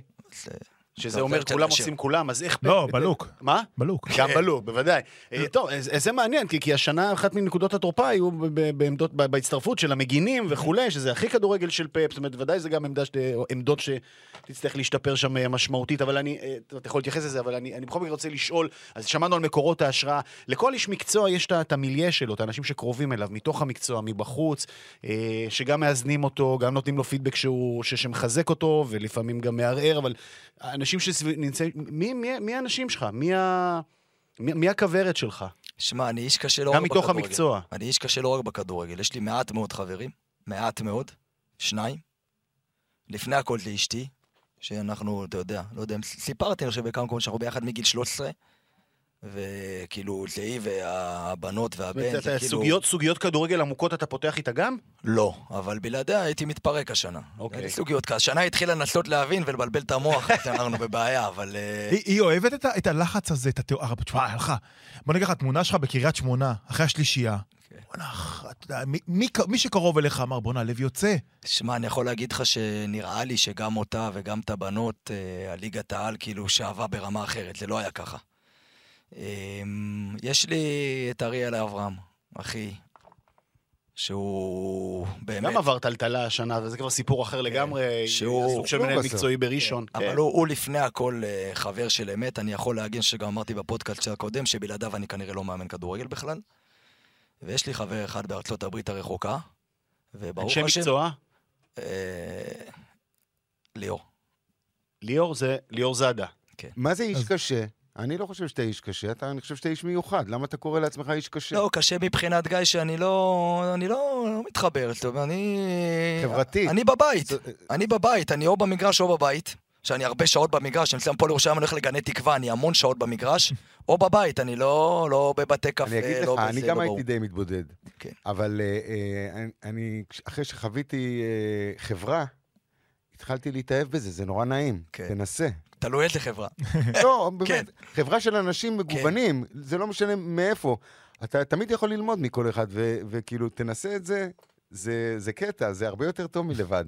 יש, אה, יש אנשים ספציפיים ש, שכיף לדבר איתם, גם בזה, סתם, אתה יודע, להתחיל לדבר על כדורגל וזה אני מסכים, אבל צריך למצוא את האנשים האלה. ומהמקום הזה אני שואל, עד כמה, נגיד, העונה הזאת, החוויה הזאת, ולפעמים גם מסתכל על, על אנשי מקצוע, נגיד, עם תפיסות שונות ואחרות ממך, אפילו סתם לוקח צד אחר של הסקאלה, כמו בן עילם וכולי, שאתה אומר, תשמע, יש פה הרבה מאוד אלמנטים שאולי, אולי, אולי אני צריך, לא יודע, להתפשר טיפה, לאמץ טיפה, לקחת חלק מה, מהתפיסות שלהם, לשמוע אותם. אני מוסיף, מאמן ישראלי שלמדת ממנו, אמרת וואלה, הנה פה למדתי ממנו משהו, לקחתי ממנו משהו. בן עילם זה אתה אח. יודע כמה שנים אנחנו אחד נגד השני? אתה יודע שהוא בא, נגדי עם נתניה. עכשיו, בן עילם זה... זה מכבי נתניה, זה מחלקת נוער שלקחת אותך לסינתטי, איפה שאי אפשר יהיה לשחק כדורגל, זה תמיד מישהו שמוציאה אותים ארוכים, זה מכות. ובמשחק הראשון שהוא בא לטדי, הוא רק התמנה, הם היו למטה, הפסידו לנו. חיבקתי אותו, אמרתי לו, האמנת שאנחנו ניפגש ככה? הוא אומר לי, אני בחיים לא, עליך תמיד. והוא כל הזמן שולח לי הודעות, ו... בני זה סוג אחר של מאמן, אבל פה זה לא שאני לא מסכים איתך, אתה פשוט לא יודע. אני, אני מאוד מאוד גמיש בתור מאמן. אני... גם במערכים, גם בלהקשיב לשחקנים, שי הוא הראשון שיגיד לך את זה. אני לא... יש לי את המתודות שלי ויש דברים שאני לא מוותר עליהם, אבל אני חי את המציאות. אני, אתה יודע, בתחילת שנה, יגידו לך שחקנים במחנה אימונים, הבנייה שלי הייתה סיטי. אתה יודע, שלושה, קשר אחד נפתח, קשר אחד הולך, אם אתה פה, אתה פה, ואז עשינו משחק אימון עם נתניה, הראל שלום מסתכל אומר לי, אין לי מושג מה אתה עושה, אמרתי, טוב, רגע, אני בישראל, בוא נעשה stop, אני עושה הרבה מאוד התאמות, אז... אני לא אגיד לך מישהו מאמן ישראלי של זה, אבל אני רואה גם פה, יש, יש מה ללמוד גם מפה, גם התנהלות תקשורתית, גם ניהול צוות. יש מאמנים שהחוזק שלהם הוא אך ורק חיבור לשחקנים. אתה יודע שאני איש צריך, צריך גם וגם, אבל גם את זה אפשר ללמוד, אז אני לא... מודל לחיקוי ישראלי, לא עכשיו, עזוב מאמן שקולגה, אני אומר, מאמן כבר ש... אתה אומר, וואלה, הסתכלתי על הכדורגל שלו, אמרתי, וואלה, למדתי ממנו. עזוב אותי מהשאלה הזאת. הוא עבד עם רן בן שמעון, אז אני מניח שיש השפעה. עבדתם בביתר ביחד, נכון? חצי שנה, כן. רן זה. אתה ירושלמי כבר, איך אתה מרגיש עם מה שקורה בביתר עכשיו? לא מעניינים אותי. אתה שואל איש הפועל ירושלים מה הוא חושב על ביתר יפה, לא, לא, ירושלים? הנה, פה, פה, לא, פה. לא, אני איש. חדשות, אני רוצה כותרות. הוא רוצה כותרות, ואוהדי הפועל ירושלים שמאזינים עכשיו ומלקקים את האצבעות על התשובה הזו. תשובה מצוינת. אה, אני חייב לה- להתייחס אה, לפרק אחד אה, משמעותי, זאת אומרת, הכי בולט בקריירה שלך, באבולוציה שלך כאיש מקצוע. היה לך שם, זה פרק שתמיד מעניין, לפחות להבין ולתהות. היית ליגיונר, אימנת בחו"ל. לא הרבה זוכרים. נכון, עבדת בליגה הגיאורגית. אני אפילו שכחתי את זה עד שפעם אחת שידרתי את נבחרת גיאורגיה, ו- ופתאום סימסת לי על איזה שחקן אתה שם. יודע שאני ישבתי עם אה, אבי ציוני וכן. עם אה, אה, אברהם, אברהם. עם אריאל, כן, הוא הנציג. שלהם, כן, זוכר, הוא אמר לי. את- לא ידעתי, כן ידעתי, מה ידעתי, בסוף לקחו אותך. לא בסכומים שלך, גיא. לא, לא, לא, זה לא עניין של סכומים, זה עניין של חוויה. כן. ו- איך ספר שם? ספר לי ממה ניצלתי. תראו, קודם כל, מה שקרה זה שאני החלטתי. כשאני הולך לביתר, גם את זה שאמרתי, היה לי כאילו אצל ג'ורדי קלף פתוח להישאר ולעשות כל מיני תפקידים שפחות עניינו אותי. וגם יכולתי לחכות עד בזמנו בשעות הארבל, עד לג'ורדי אמרתי, חכה למאמן, אם הוא הסכים שתהיה איש צוות ראשון או שני שלו, זה שלך. ואני הרגשתי שאני צריך ללכת לחוות חדר הלבשה של בוגרים, כי לא הייתי שחקן. זו הייתה הקבוצה הראשונה שלך כבוגרים, נכון? כן, לא הייתי שחקן, והחלטתי לעשות את הצעד עם רן. היה לי קשה. רן הוא אדם מדהים, אבל הוא לא משחרר, לא בקלות. והיה לי קשה, זאת אומרת, אני אומר לכם, ברמה של כאילו, מאוד מאוד רציתי שנצליח, אבל לא הייתה את הצביטה שהפסדנו שזה... כאב לי בשביל רן, בשביל המועדון, אבל... וגם ראיתי לאן זה הולך עם אה, דוקטור טביב. אפרופו אפרופו מנהל מקצועי. ואז הם אה, פנו אליי, אה, הם אנשים שאימנתי אצלם את רואי חשבון, והכירו אותי דרך אריאל, אבי ציוני ושלי, שהיו את הקבוצה, אמרו לי, בוא לגיאורגיה. ישבנו מה המטרות וזה, ואז אני זוכר את זה, היה לנו משחק עם ביתר נגד אשקלון, היו ליגת על. אשקלון בתשעה שחקנים. יובל נעים ואלי לוי נכנסים לתוך המגרש, זורקים דברים לעצור את המשחק, יגאל פריד שופט, נגמר 2-2. 2-2 נגד תשעה שחקנים, בסלע, כן. נכון? ולא יודע למה אה, חשבו שנצליח, קבעו ארוחה אחר כך. ואז רן לוקח אותי. היינו נוסעים ביחד, אה, האוטו שלי היה באזור פתח תקווה איפשהו, רן, אני הולך. עכשיו אומר לי, לאן עכשיו? כי היה לי אז עם הפועל ירושלים השנה, ישבתי עם ססי, שלא ישמעו. וואי, וואי, וואי. והיה לי קטמון, היה לי את שי שבסוף העדיף את בני בן זקן, זאת אומרת, הוא ידע שאני מתנדנד. אמרתי לו ככה וככה. הוא אומר לי, מה? אני אומר לו, רן, תקשיב, אני הולך לקבל סכום שבשבילו לא עולים על המטוס. הוא אומר לי, אז למה אתה הולך? אמרתי לו, אני חייב. ומזל עוד פעם, לאשתי תומכת, זה לא עניין פשוט. שמע, גיא, אני, אני אחד שרץ ושוחה ועושה חדר כושר, שמים אותי במלון, קם בבוקר הראשון, כולי עליז וטוב לב, השעה שמונה וחצי, תשע בבוקר. תראה, אני יוצא לרוץ, חושך בחוץ. חושך. טוב, חוזר, עושה את הריצה בחדר כושר, מסיבת עיתונאים וכולי, אימונים בשלג טובעני. לא היה קל עכשיו, אני, עד שמצאתי לי גם עוזר שיהיה מתורגמן, אתה יודע מה זה להעביר אספות באנגלית, והגיאורגים לא קלים. עכשיו, הליגה ברמה, אני לא יודע מה היום, הייתה אז ברמה של מעט מאוד קבוצות, שתיים או שלוש, תחתית ליגת על, טוב, לאומית, השאר לאומית א', ואני, אתה יודע, רוצה לשחק את הכדורגל שלי. ולקח זמן, הייתי מסיים את העונה, אתה יודע, קצת ריבים עם אבי, הוא בעלים שאוהב להתערב, שוב, גם אז למדתי איך מתנהלים, התחלתי ללמוד איך מתנהלים. לא היה קל גם רחוק מהמשפחה, למרות שזה שעתיים טיסה ובאתי יחסית הרבה. אבל אז, אה, אתה יודע, הייתה הצעה מעכו שבסוף לא הייתה, וחזרתי, ובסוף מצאתי את עצמי מובטל, אבל מיהרתי לברוח, זאת אומרת, אה, לא היה קל. בוא נדבר על מכבי תל אביב, זה פרק מפואר ב- ב- בקריירה שלך. יש לך, יש לך, אתה יודע, בתפיסה, או לפחות על פי הרבה מאוד אנשים, ודאי אתה מזוהה עם הפועל שלהם, אבל בתפיסה אתה נחשב מכביסט. אתה, אתה מקבל את, ה, את, את, את ההגדרה הזאת? יש שם, יש הרבה דברים ש, שאימצת מה... לזהות שלך בכלל, בתפיסה, תפיסת העולם. ימי ג'ורדי גם, זה, זה היה שיא ה... מכביסט מבחינת אה, אהדה או חיבור למועדון, או כבר לא. זאת אומרת, יש שם המון המון שחקנים שעברו דרכי ולא עברו ברמה של אימנתי שנה, שנתיים. שחקנים שאתה יודע, פה אני יכול להגיד בלעדיי, לא יודע אם היו משחקים כדורגל בכלל. אבל אה, אתה יודע, יש ערכים שאתה מקבל משם, אבל... אה, שמע, נתתי לא מעט למועדון וקיבלתי לא מעט, אבל אה, כבר עברו הרבה שנים, אני חושב, אז... לא, אתה יכול להרים טלפון לג'ורדי, להגיד לו, אני רוצה שחקן בהשאלה לשנה הבאה מברצלונה נגיד? המנהל המקצועי שלי יותר מחובר אליו. וואלה. כן. אוקיי. אז אוקיי. אז הפועל ירושלים, עוד שנה, עוד שנתיים, אתה נהנה, אחלה, מגרדים פלייאוף עליון, מצליחים. מה החלום הכי גדול שלך? זאת אומרת, מה, אתה אומר לי, וואלה, קבוצה שאני רוצה להגיע. מה, מכבי תל אביב? ליברפול. תפוס, תפוס. תפוס. אמ, בחלומות שלך אתה שם? בליברפול? כן. שמע, גיא, זה... ליברפול, או קבוצה לא- אירופאית, אה, אמ, זה נמצא אצלך ב- ביומן? שמע? ב- בדיוק היום, רחוק? בדיוק היום יצאתי לרוץ וחשבתי על זה, אתה לא יודע מי רואה אותך ומי זה. אם היום, סתם דוגמה, מתקשר אליי איזה מישהו ממועדון טוב באנגליה ואומר לי, בוא קח אנדר 19 פה, אני שם. אבל... אה, זה מאמן אומר, שחקנים לא לא מודעים כמה הם צריכים לצאת בגיל צעיר, כן. ומאמנים גם, אם הם יכולים. חובה, חובה. אנחנו צריכים, אגב, כ- ככדורגל, אנחנו צריכים כבר את, ה, את, ה, את הליגיונר הראשון מתחום האימון שיגיע לליגה סבירה ו, ו, ויעשה את, את השירות לכדורגל הישראלי, יפתח את הדלת. ל- לשאלתו של אסף, לא אברח ממנה, אני כן? עוד פעם אומר לך, אני לא... אני מאמן בעייתי. אני אומר לך את האמת, אני כאילו... אני לא מבין למה אתה אומר על לא. עצמך קשה, רגע, בוא בעייתי. אני אגיד לך מה. בוא נשמע. אני אתה אגיד לא, לך מה. אתה לא, אתה לא. גיא, אני ברמה של אני מוכן, אה, עוד פעם, לא ניכנס לכל מיני בעלים. שהיו בעלים, אתה יודע, ומתחילים את העבודה, ואני אגיד לו, אוקיי, במה זה כרוך? שתי שיחות טלפון בשבוע, קיבלת. יום לפני משחק אתה רוצה לדעת מה ההרכב ומה החשיבה שלי, קיבלת. אם ברמה של טלפון מלמעלה, זה צריך להיכנס, זה צריך לצאת, אתה לא משחק קו שלוש, לא יהיה, אתה יודע, אני, בא לי בעלים ואומר לי, תשמע, אני שחקני בית, השלושה האלה פוטנציאל אדיר, חייבים לשחק. זה אגב היה לי בהפועל ירושלים, אמרו לי, אדלס השוער שלך. אני יכול להסכים, יכול לא להסכים.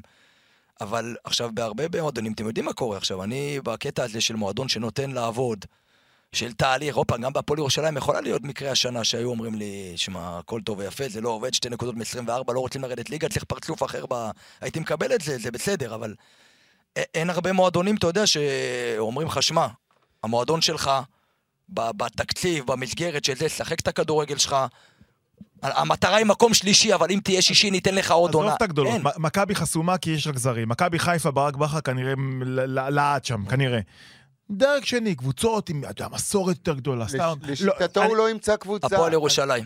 לשיטתו הוא לא אם- ימצא קבוצה שתיתן לא- לו את מה שהפועל ירושלים בגלל זה אני שואל. אם לא מכבי תל אביב, מכבי חיפה, הפועל באר שבע, זה רק הפועל ירושלים. אני לא יכול להגיד רק, מחר איזו הצעה מטורפת ויגידו לי אמרת וזה. זה הפועל, אני... סתם, אני זורק דרג של מכבי, קבוצות ששואפות לאירופה כזה, מכבי נתניה, הפועל תל אביב, אה, יונה, סליחה, אה, שמע, וכאלה. השאלה אם אני- זה שאיפה או שאתה אומר, וואלה, טוב לי עכשיו. אני לא ב... לא, לא מעורבב ב, בכל הברנז'ה של עיתונאים או מאמנים כדי לדעת בוודאות מה קורה במאמנים, במועדונים האלה. אבל אני שומע מספיק. אני לא אוכל לעבוד שם.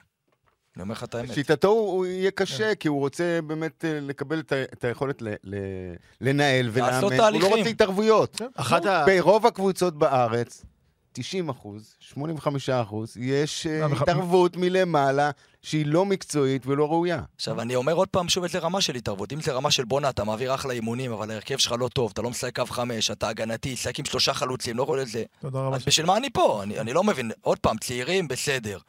אתה רוצה אה, כדורגל התקפי, אני לא יודע, אתה, זה, אני רוצה להיות מעורב פעמיים בשבוע לשוחח איתך, אני לא טמבל. אבל לא ברמה של אני בובה שם, אני רואה טוב מלמעלה, זה ייכנס. בחלומות אמרת מועדון אה, בסדר גודל גבוה, לא אכפת לי לקחת אנדר 19, זה באמת אחת הנקודות המשמעותיות אצלך, נראה לי שזה במיוחד גם כל מי שרואה את הפועל ירושלים בשנים האחרונות רואה את הפורטה. נבחרת צעירה כזה, סליחה, אה. סליחה, נניח נבחרת צעירה, עוד פעם, עזוב גיא לוז, נניח נבחרת הצעירה של ישראל אחרי גיא. משעמם?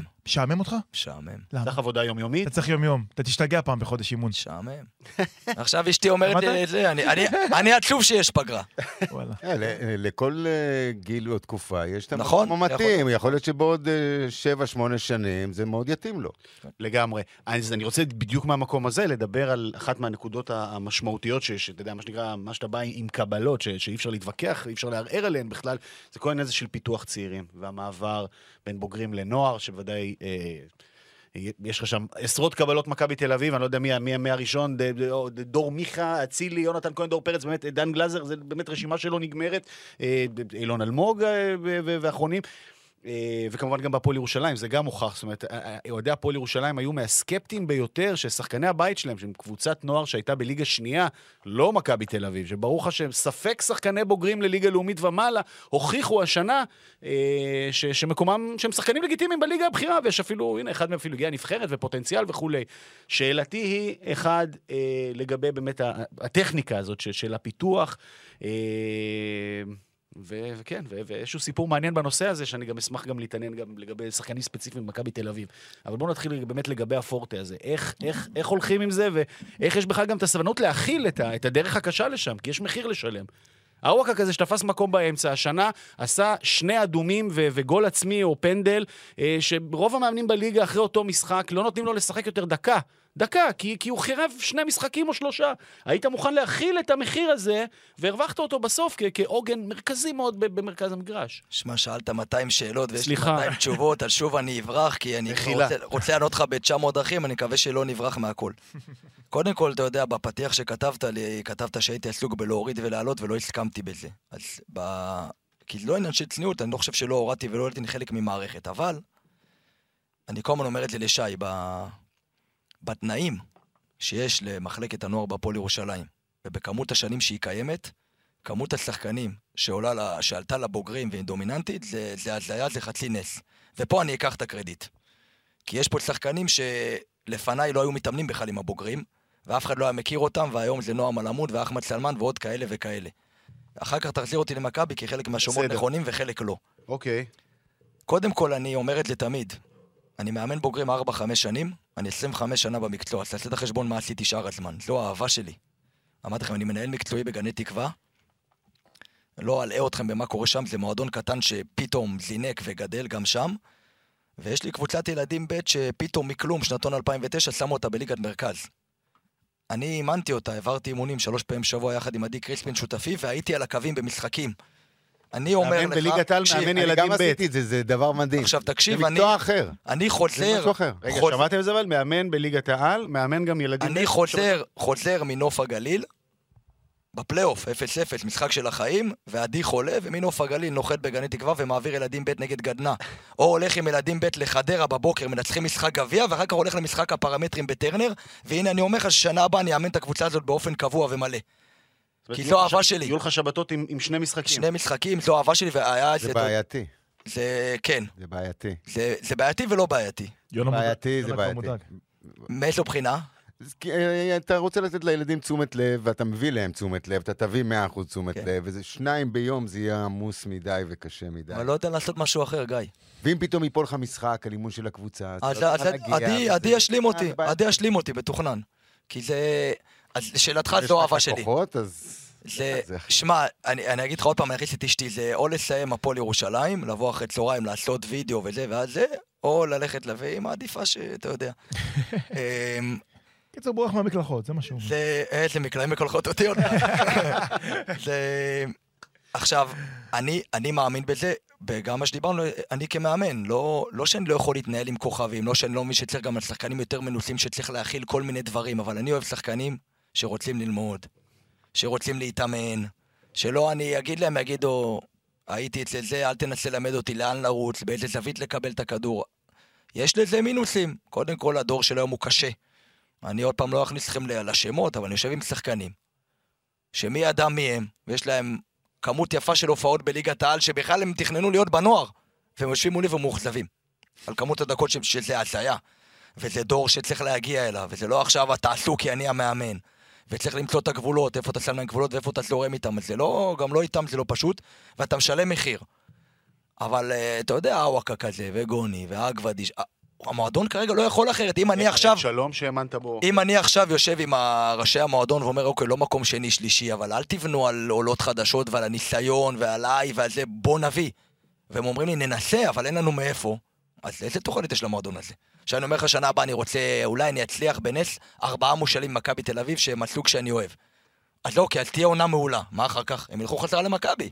אז אנחנו צריכים את הילדים שלנו, אין לנו משהו אחר, ואני אומר לך שיש לנו שניים, שחקן נערים ב' שנתן גול אתמול בנבחרת הנוער, כרם, וקאסה. שחקן נערים א', קאסה, שהתאמנו איתי, הם בשנה הבאה מתאמנים איתי קבוע. אני לא רואה דרך אחרת למועדון הזה. מכבי תל אביב, נוער, שם, הגדולים שעברו תחתיך. תראה, אני, אני אומר את זה. צריך רגע, שנתון, דור מיכה ודור לא, לא, זה לא, לא, לא, נגמר. לא, לא, לא, לא, לא, לא, לא. אמ, לפני? כן, לא. אני אומר את זה תמיד, הרי גיא יודע את זה, מחלקות נוער, אתה עובר, אתה מאמן שנה, שנתיים, אתה אומר, נתתי לזה, זה, נתתי להוא, אבל עוד הרבה אימנו אותם. אני את שנתון 96, לקחתי בנערים ב', מתן חוזז, יונתן כהן, מקס גרצ'קין, מביס שיבוטה, דן גלאזר, אליאל פרץ, לואיל ארמלי, כל אלה. עכשיו, אלה שחקנים, יונתן כהן חזר מהשאלה בהפועל תל אביב, כבוי. מתן חוזז רצה לפרוש מכדורגל. דן גלאזר, היה לו את מה שהיה לו מבחינת אופי. פס הוא לא ידע לתת, הגענו למצב שבנוער שומרים אותו אישית, כי הוא היה השש שעושה את כל המשחק. מאביס זה מאביס, אליאל פרץ היה בקבוצת נערים ב' שנייה, הלכתי, משכתי אותו משיעורי השלמה במתמטיקה, גם אצילי עבר שם אותו. דור... עכשיו אצילי אימנתי בגיל יותר צעיר, דור מיכה, אימנתי שנה, דור פרץ שנה, אה, שחקנים שנגעתי ואנחנו בקשר וכולי, אבל השנתון המשמעותי שעבר דרכי זה שנתון 96, אחר כך עברו לי, אתה יודע, עדן קרצ'ב, שמנערים ב' הקפצתי אותו לנוער בליגת האלופות, הוא מטורף. ובא אה? אליי לרמלה. אירופה, אירופה, הוא מבזבז את הזמן שלו. שמע, גיא, זה גם כן משהו שזה, יש לך שחקן נערים ב', אתה רוצה שהוא ישחק בנוער. עכשיו, פה בארץ, אני לא יודע למה, אסור לך לשחק שלושה שנתונים. אתה רוצה אותו בנוער, תמחוק אותו מנערים ב'. אוקיי, צריך למחוק אותו, אבל בצ'מפיונס ליג, לליגת אלופות לנוער, הוא יכול לשחק. עכשיו, אני העליתי אותו נגד צ'לסי, כי אמרתם שחבר'ה, זה השחקן הכי טוב. אילון אלמוג, בגיל נערים א', היה בנוער קבוע, אחר כך בא אליי לרמלה. אמ, נועם כהן, אתה יודע, ועוד שחקנים ברמלה שלא כל כך זה, והיום הם, הם נוגעים בנבחרות, וקודם כל כיף לראות. דבר שני, כיף לראות את ההערכה שלהם, אם זה בחג, אם זה אחרי שאתה נשאר בליגה. הם שחקנים שיודעים להעריך, ו... אני לא מדבר על תקופת אחריי, אתה יודע, פטריק זה נושא של טאבו מבחינתי, אבל הרבה שוכחים את זה, מה שהיה במחלקת הנוער של מכבי תל אביב זה ניר לוין, אריאל אברהם, ואחר כך אני. עשינו שם דברים שאתה יודע, המועדון היום נהנה מהם, עזוב שזה בזכות הפיירפליי וכולי, אבל זה... עשינו שם עתיד להרבה מאוד שנים. אה, היה כיף, אבל אתה יודע. הצד השני של הדברים, ופה אני חייב לשאול, ואתה, אתה יודע, אמרת קודם שאתה לא רוצה להתייחס, אבל אתה מוזמן להתייחס לזה, זה אה, לעניין ה-so called כוכבים, השחקנים בעלי השם, בעלי המעמד לכאורה שמגיעים, ופה, בסיטואציה הזאת, לא הצליחו השנה בהפועל ירושלים. כמובן, אה, אחד זה עידן שמש, שהיה הסטאר של הקבוצה בעונה שעברה, מבחינת אה, אה, כמות אה, כיבושים, והשני שהגיע כרכש הנוצץ ביותר, המשמע, שהיה אמור להיות המשמעותי ביותר השנה, אה, ברסקי. אה, אתה הצלחת במשימות, הקבוצה הצליחה במשימות השנה, בלעדיהם בעצם. או בוא נגיד ככה, אחד היה, אחד, אחד ברח, אה, אחד בחר לנטוש, אה, שזה היה שמש בשלב מאוד מוקדם, התייאש, הכסף לא יודע מה בדיוק הסיפור האמיתי. השני, השני נשאר, נשאר מחויב, נשאר נאמן, אבל לא קיבל את הדקות, לא, לא, לא עשה את שלו, ואתה יודע, ואז בחוץ אומרים, זיו לא מסתדר עם, עם, עם הכוכבים, הוא יודע לגדל נהדר את הילדים, עם הסו קולד כוכבים זה פחות עובד. קודם כל, אם uh, במהלך הקריירה שלי מה שיהיה אני אצליח ככה, זה לא באמת מעניין אותי שיהיה ככה. אבל uh, זה שני סיפורים שונים. תמיד כששחקן לא, לא מצליח אצלי או לא הצלחתי לקדם אותו, גם ברמה של מחלקות נוער, אני תמיד לוקח את זה לשני הכיוונים, גם שלי וגם שלו. את הנושא של רוצלן, שוב, עוד לא עשינו שיחת סיכום עם רוצלן וכולי, אז אני לא רוצה להיכנס יותר אוקיי. מדי, אבל אני לוקח את זה על עצמי. לא הצלחתי להוציא ממנו מקצועית מה שחשבתי שאני יכול, ואני לא יודע למה, צריך לבדוק. זה לא ימנע ממך או מהקבוצה להביא שחקנים בפרופיל גבוה, אה, מנוסים, אתה יודע שסו קולד עונים נגיד על אותו פרופיל של אלו שלא הצלחת איתם עכשיו? זה לא אמור אני- למנוע. אני אענה בעדינות, לא חושב שזה קשור לפרופיל, אני פשוט אדע לבדוק באופן הרבה יותר קפדני ממה שעשיתי, אם זה עונה למה שאני צריך מבחינה מקצועית. לגבי... מה זאת אומרת? הוא יכול גם לטעות, זכותו. איזו כל שאלה. המאמנים טועים. איזו שאלה, בוודאי. אם הוא טעה רק בשני השחקנים האלה, זה הישג. אני מניח שהוא לא, שהוא לגבי- בעצמו יגיד שהוא טעה בעוד הרבה דברים אחרים, אבל... לגבי עידן אני באמת לא אתייחס, כיוון שמבחינתי הייתה אמת אחת, שמי שצריך לדעת יודע אותה, והיה המון סיפורים מסביב שטרחו להעצים אותם לכל מיני כיוונים. עידן, יש לו חלק אדיר גם בעלייה וגם בהישארות, אני לא יודע, ארבעה, חמישה גולים, חלקם משמעותיים. אני מאוד מכבד אותו על מה שהוא עשה להפועל ירושלים, אבל אני באמת לא אכנס לסיפור הזה. אם, אם ידעת אבל בתחילת השנה שהוא באמת לא שחקן ליגת העל, וזה זה לא, זה לא להעליב, זה באמת קשה לו להסתדר בליגת העל, כי אתה בטח רצית שחקן שילחץ וכאלה, לא, לא משנה. אבל גיא, למה לא שחררת אותו בהתחלה? אני, אמ, בגלל שאני יודע ששי אוהב אותי, שאלו את שי. בסדר, הייתי. גמיש, הגיע הזמן, אני חושב, לא, יונה? הייתי? גמיש. בובה של לילה. אה, קודם כל, אתה אוהב את החיקוי? לא ראיתי. די, לא. די. נשמע באלוהים. עכשיו לא אנחנו שניים. אין? עכשיו אני פותח לך את זה ביוטיוב, אין דבר כזה. לא ראיתי. יצא לי בחיקוי הראשון שהיה, כשרצתי בחדר כושר, שם תמיד רואה ערוץ ספורט, אבל בלי קול, אז זה היה בדיוק את הסוף של הראשון, אבל איך בלי לא קול. ראית? זה- זה- קודם כל זו מחמאה אדירה. שמע, זה ארץ נהדרת של הכדורגל. קודם כל, נכניס עוד פעם סודות מחדר הלבשה, אחרי ההישארות שלום שלח לי הודעה. אמרתי לו, כבוד גדול, גם הדמות וגם ההודעה, באמת. אנשים מוכנים לשלם כסף, אמרתי, בשביל דמות בבובה. אני באמת חושב שזה כבוד. שחקנים עשו מזה צחוקים? בחדר הלבשה? אולי כשלא הייתי. אולי כשלא הייתי. שמע, אני אומר עוד פעם, זה... לקחו את זה לקיצוניות, זה לא אני. אמרתי, גם, ה... גם המכתב של זה, וגם, אתה יודע, הכובע וזה, אני שם כובע כי קר לי, זה לא חלק מהדמות שלי, אבל... אה, אנשים התחפשו אליך בפורים. זה- כן. נכון. עכשיו, אני הלכתי עם אשתי ל... והבת שלי לאיזה יריד בגני התערוכה, ובא לי מישהו, אומר לי, שמע, התחפשתי אליך בפורים. אבל... אה, שמע, באמת כבוד, אני ח... לא ראיתי, לא... כי אני לא... זה, זה לא אני, וזה לא כל כך מצחיק אותי ספציפית הדמות שלי, אבל לא כי אני נעלב, או לא... לא... לא. זו הדמות הכי טובה העונה. שמע, אם שלום אוהב אותה והתחבר אליה ורוצה להמשיך לעשות אותה, אמרתי באיזה מקום הכי... שהוא מאוד קרוב אליי, ובאמת חי את העונה הזאת עד רמה שאחרי מכבי פתח תקווה הוא פרץ בבכי פעם ראשונה ב-30 שנה. אמר לי בתחילת העונה, אנחנו חייבים דמות בבובה. עכשיו, לא כיוונתי לזה, באמת שלא, אבל אה, הגיע, מסתבר שכן. כן, הגיע, ובסדר, שמע. שלום זיו, קוונדיאגו רמנו מרדונה, זה הכי טוב שהיה. אני חושב, זה שלום בגד- בגדולתו. תראה, זה מצחיק הוא נורא. כותב זה- את הטקסטים? יש להם לא, צוות, אה, אה, שוקו. וכל החבר'ה, יש להם צוות מאוד מאוד חד. בוא נגיד ככה, יש להם ביום אה, ראשון, הם מצלמים את הפרק האחרון של העונה. לא יודע, נראה לי שאתה תככב שם, אז אולי כדאי שתראה שם. בטוח. שמע, מה זה לא יככב? אותו? אם לא מזמינים אותי, זה בעיה, בושה. זה בעיה, זה נכון. אז אה, בבקשה, הנה, לא, כבר לא, לא. מכאן, כבר לא, מכאן. נו, כבר מסתלבט עליי שם, עזוב, לא רוצה. זה. כל מי שנכנס לשם יוצא ואומר איזה טעות עשיתי שהגעתי. שבאת. אדיר. אתה רואה טלוויזיה, אתה רואה תקשורת ספורט, אתה עוקב, אתה קורא אתרים. באמת, עכשיו דוגרי, עזוב, אה, לא מעניין אותי, לא מעניין אותי. דוגרי. רשתות חברתיות? ממשחק, קודם כל לא ברשתות, אין לי כלום. ממשחק הפרמטרים, הטלפון עבר לשקט. פושים, אין לך פושים של אף אתר. יש, יש פושים שאני קורא, לא נכנס. דבר היחידי שאני עושה זה לקראת סוף השבוע, מנסה לראות אם יש איזה אינפורמציה על היריבה. אם אני לא יודע את ההרכב, או אם המאמן זרק איזה מהמם. שטות שאני יכול להשתמש בה. אמ, בחור לליגה לאומית, אבל בלי קול. לשידורים של יום שישי. בלי קול. את רוב, את רוב, שוב בלי קול. את רוב המשחקים אני באמת רואה בלי קול, אלא אתה יודע, אם זה יונתן או משחק שלא קשור אלינו, אבל יש לי גם, גם על השדרים והפרשנים הטובים של הערוץ. יש לי מה להגיד, אז אני מעדיף לא לראות. ביקורת זה דבר חשוב. תשמע, אמ, זה כמו שעכשיו, אה, נגיד, אה, אתה יודע, יגידו על כל המאמנים הישראלים, שכולם חאפרים, או כולם מערבבים, או כולם זה, זה לא נכון. אתה יודע, אפשר להגיד הכל על כל התקשורת, אבל רובה, או ברמה לא מספיק טובה, או אינטרסנטית.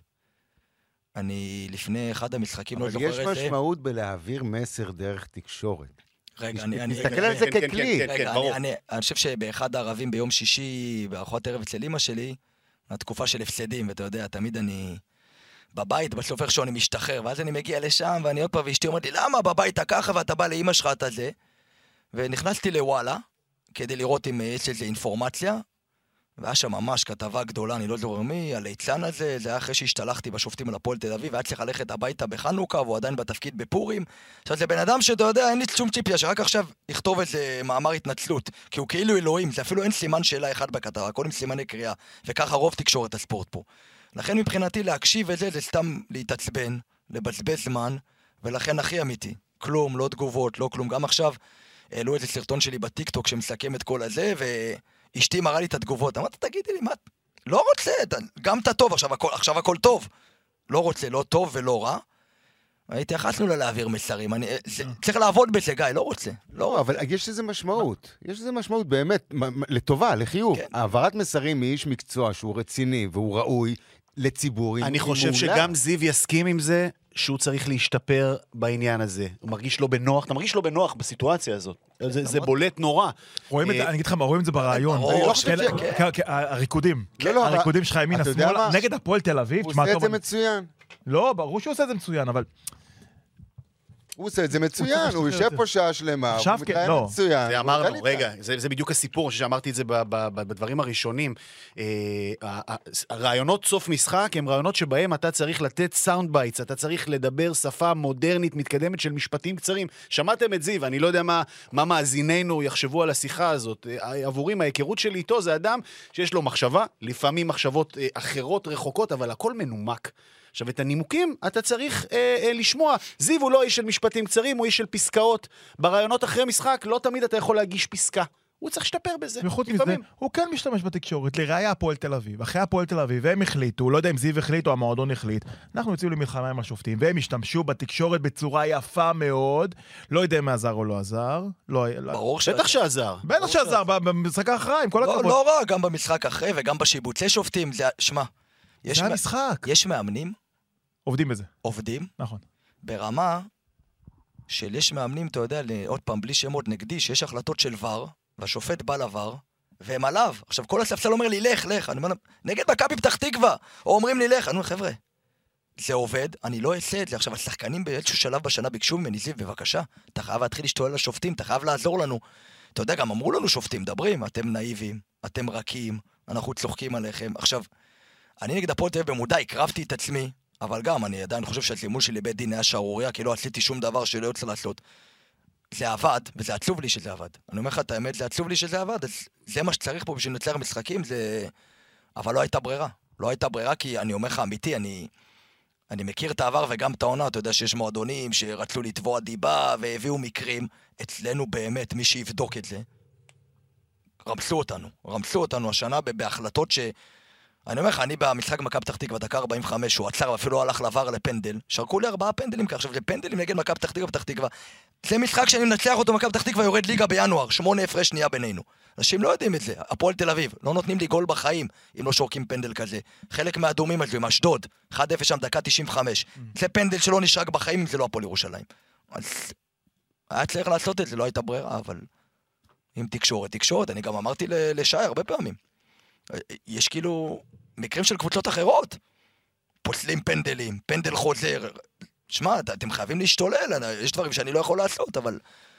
זה גם חלק מ... אולי אנחנו נרוויח את זה בעתיד. הטרגדיה הגדולה היא שהזמן טס ועף, ומאוד מאוד מאוד מאוד מעניין לשמוע אותך, ויש פה גם הרבה מאוד אנשים ככה סביבנו, שהם לא בהכרח חיים את היום-יום של הפועל ירושלים, או את המשחקים המדויקים, והם, מאזינים עם לסתות שמוטות, אה, אבל חייבים להזדרז ולהתקדם, כי אנחנו מחויבים פה לאיזשהו, אה, אה, בכל זאת, לגבולות של, לגבולות של זמן.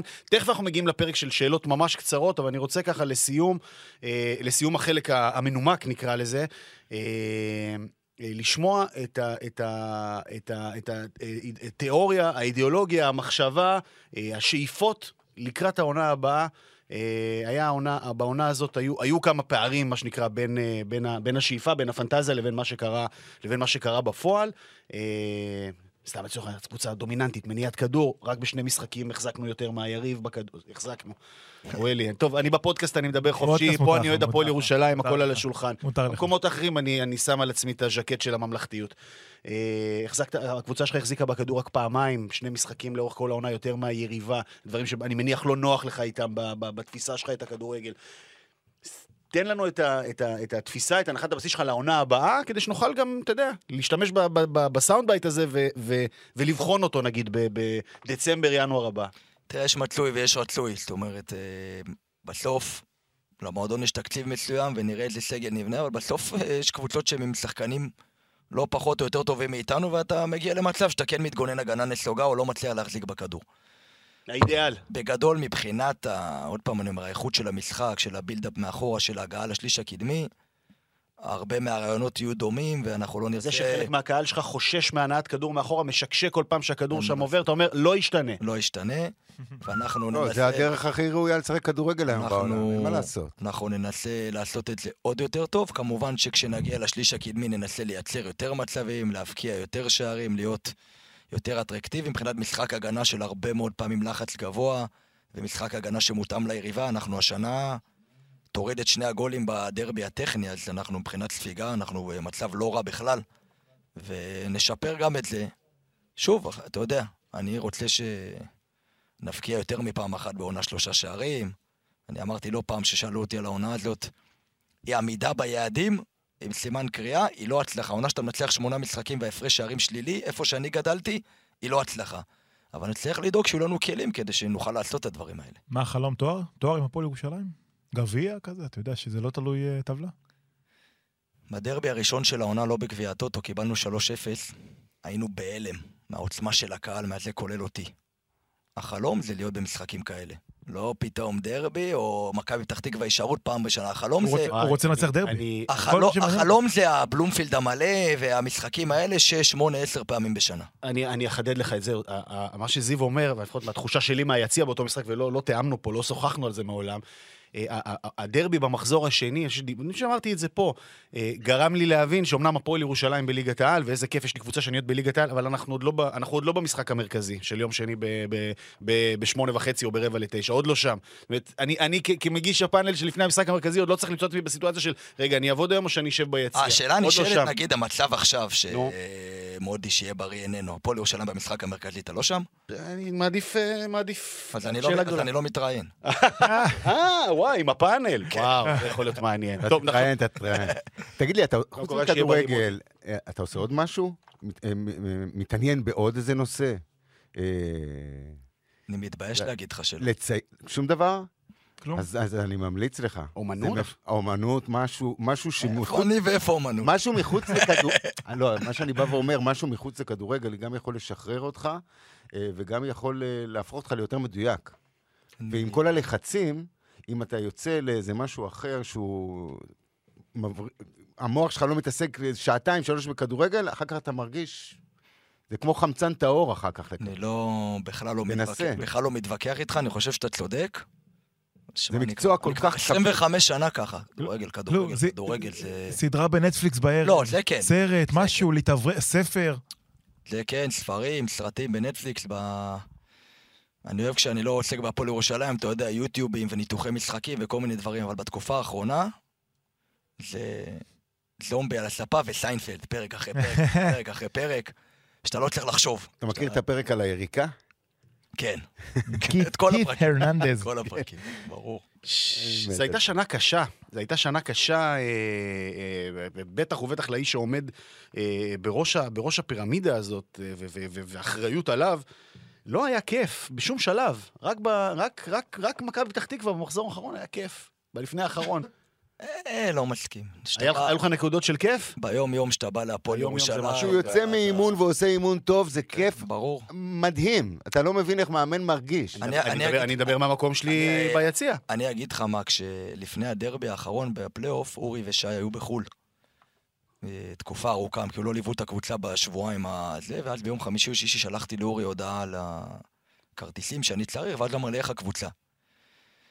אמרתי, אורי, אני נשמע כאילו בנאלי וזה, לא בטוח שינצח, אבל הקבוצה כרגיל מתאמנת הכי טוב בארץ. אווירת שיא בחדר הלבשה, אני לא יודע מה להגיד לך, אז זה כיף. זה בלט, זה בלט, זה בלט. אני חושב שלראות שחקנים אה, אה, כמו אגדה, ש- שאמרת פה, עוד לא היית סגור לגביו בתחילת העונה, אפילו גם לא היית סגור לגביו באמצע העונה, כמו אדלי, שהנה בחרת לספסל אותו גם השנה, לראות את שניהם קופצים עליך בסיום המשחק, יש לזה, יש לזה משמעויות אה, בסיום המשחק, באמצע הרעיון, הם משבשים לך את הרעיון וקופצים פנימה, והם לא עשו את זה כדי לי, כן. לקבל כמה שניות של חשיפה, אלא כנראה מתוך איזושהי הוקרה אה, אמיתית ל- זה לשיתוף מעיד גם הפעולה. על אופי השחקנים ובחירה. נכונה של שחקנים, בהחלט. שמתאימים למועדון. שזה חזרנו לנושא הכוכבים וזה, הבחירת שחקנים בסוף, שגם בשנה שעברה, שאנחנו רואים פתאום חדר הלבשה מעולה, אנחנו לא צריכים להתפלא, כי ככה בחרנו את השחקנים. פרק אחרון, אבולעפיה, שאלות צרות, תשובות צרות בעירייה כמו שאתה אוהב. אנחנו עושים את זה פינג פונג או ש... קח את זה, קח את זה. נתחיל בשאלה שלא כתובה פה. נו. השחקן הכי מוכשר שאימנת? דור מיכה, מסי או רונלדו? מסי, ברקוביץ' או בניון? ברקוביץ'. למרות, אז אתה כן רואה. לא, אומרים לי. תפסתי אותך. לא, הולך לחדר כושר, שמעת מה ברקוביץ' אומר, מה ברקוביץ' רוצה ממך, מה- אמרתי לו, לא יודע, לא שומע, אבל אתה יודע. שחקן עבר, שאתה אומר, וואלה, הלוואי שהייתי מאמן אותו. וואה. לא, קצר, אני צריך לחשוב על הדברים האלה, ישראלי או בעולם? ישראלי, ישראלי, ישראלי? ישראלי. קשה, צריך לחזור אליך עם זה. זהבי, שאלה קשה מדי. עושה. סקורר בחוד, אתה בוחר. זהבי או אווירון? זה אבי. ארבע... למרות שאווירון נולד ביום שלי ובשנה שלי, 22 וואלה. ל-11 71 חיובי. טוב, הוא שומע עכשיו, יש לו יש לו טיקים בכל הגוף. 4-3 או 1-0? 4 3 כדורגל בשבת או ביום חול? שבת, אם לא כדורגל, אז מה? כדורגל. אם לא כדורגל, אז כדורגל. כדורגל אנגלי. כדורגל חופים. אמונה תפלה לפני משחקים? וואו, תשמע, ידעתי שתשאלו אותי את זה. זה לא יכול להיות קצר, אבל זה אמונה תפלה שנראה לי. שאין אין בעולם. נו. אוקיי. פרסום ראשון. שמע, אין בעולם, זה טירוף, אני אומר לך. עכשיו, תקשיב, אני יכול להפסיד עם זה, אבל אני לא יכול לנצח בלי זה. כשהולכים לתדלק, אני חייב שזה יסתיים בעגול. וואו. זה יכול לקחת לי חצי שעה. אז אתה כאילו מת- מתחיל מפסיק, מתחיל מפסיק. עכשיו יש אנשים מאחוריי, וזה עכשיו, נגיד השבוע, עכשיו מה הכי דפקט בזה? שאני אף פעם לא זוכר אם הצלחתי או לא, ואם ניצחתי או לא, אבל השבוע, תדלקתי ב... ביום של המשחק עם אשדוד, והצלחתי לעשות את זה עגול, וכשבאתי להחזיר זה ברח לי ל-0-2. ואז רציתי להחזיר את זה, אמרתי, יואו, כבר הכנסתי את הזה, אין. עכשיו אמרתי, טוב, נראה מה יהיה. עכשיו פתאום אתמול תדלקתי שוב, אני אומר, רגע, ניצחתי עם ה-0-2. זהו, נשבר. תשמע, הוא ניצח אותנו. אנחנו עשינו פעם אחת פרק על אמונות טפלות, הוא ניצח, ואני גם... אה, ביפר. וואו. אה, דרבי ירושלמי או דרבי תל אביבי? וואו, אתה רוצה שהאוהדים יערצו אותי? כן. ירושלמי, אה, די, נו. אה, ירושלמי. לא מאמין לך. אה, עונשים קולקטיביים? כאילו. הקבוצה, מה פתאום, אסור. שערורייה. במילה. כדורגל זה? אהבה. אני סיימתי את השאלות שלי. זיו, תודה רבה. תודה לכם. הייתה לנו. כאן שיחה מרתקת ש... אה, הלוואי וניתן היה עוד אה, להרחיב ו- ולהמשיך ולהתעמק עוד ועוד, כי יש עוד הרבה מאוד דברים שהיינו רוצים ושמחים לשמוע ממך. גיא, גיא, נראה לי... זה חשוב שהבאנו את אה, זיו אריה האמיתי לשולחן. או, הוא תמיד אמיתי. לא, אבל שהמאזינים יוכלו גם לראות בן אדם מעבר לדקה וחצי של רעיון. שיראו שמעבר לדקה וחצי של רעיון יש עולם שלם. זה לא טוב שאתה אומר. שיש עוד הרבה מה לדבר, כי אז יוסיפוביץ' ירצה שאני אבוא. יש לי, יש לי, יש לי, יש לי איזה רעיון אחר בשבילו. אחרי זה, אחרי זה נדבר על זה, אני חושב שהוא ישמח גם.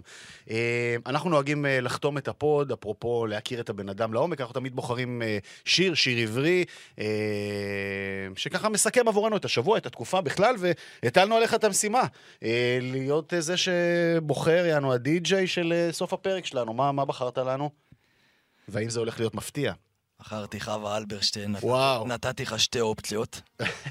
שאלת אותי למה, כי אני לא... הנה, זה עכשיו אתה עושה לי את זה, אני לא אחד שמתרגש הרבה, אני לנסוע באוטו ולשמוע חווה אלברשטיין, אני יכול לבכות. זה... יום הזיכרון ויום השואה, זה אסור להגיד את זה, זה הימים כאילו שאני...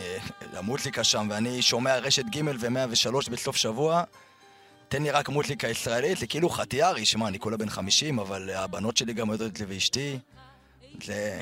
אין, אין על חווה. זיו אריה, תודה רבה. תודה לכם. תודה רבה שבאת. תודה גיא, תודה אבו, תודה, תודה. לערד אה, ירושלמי ולאביב אה, דרורי על העריכה, המכשירים והתפעול האנושי. חווה אלברשטיין, משירי ארץ אהבתי. נתראה בשבוע הבא. בהצלחה, זיו. ביי. ושבעה ימים חלומות פתוחים וכל קבצנייך עומדים ברחוב ונושאים חברונם אל האור וכל קבצנייך שמחים.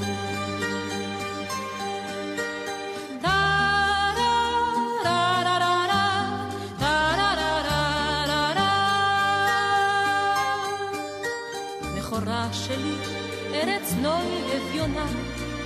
למלכה אין בית, למלך אין כתר, רק שבעה ימים חגים בשנה, ועמל ורעב כל היתר, אך שבעה ימים הנרות ברוכים, ושבעה ימים שולחנות ערוכים, ושבעה ימים הלבבות פתוחים. וכל קבצנייך עומדים בתפילה, ובנייך בנותייך חתן כלה, וכל קבצנייך אחים.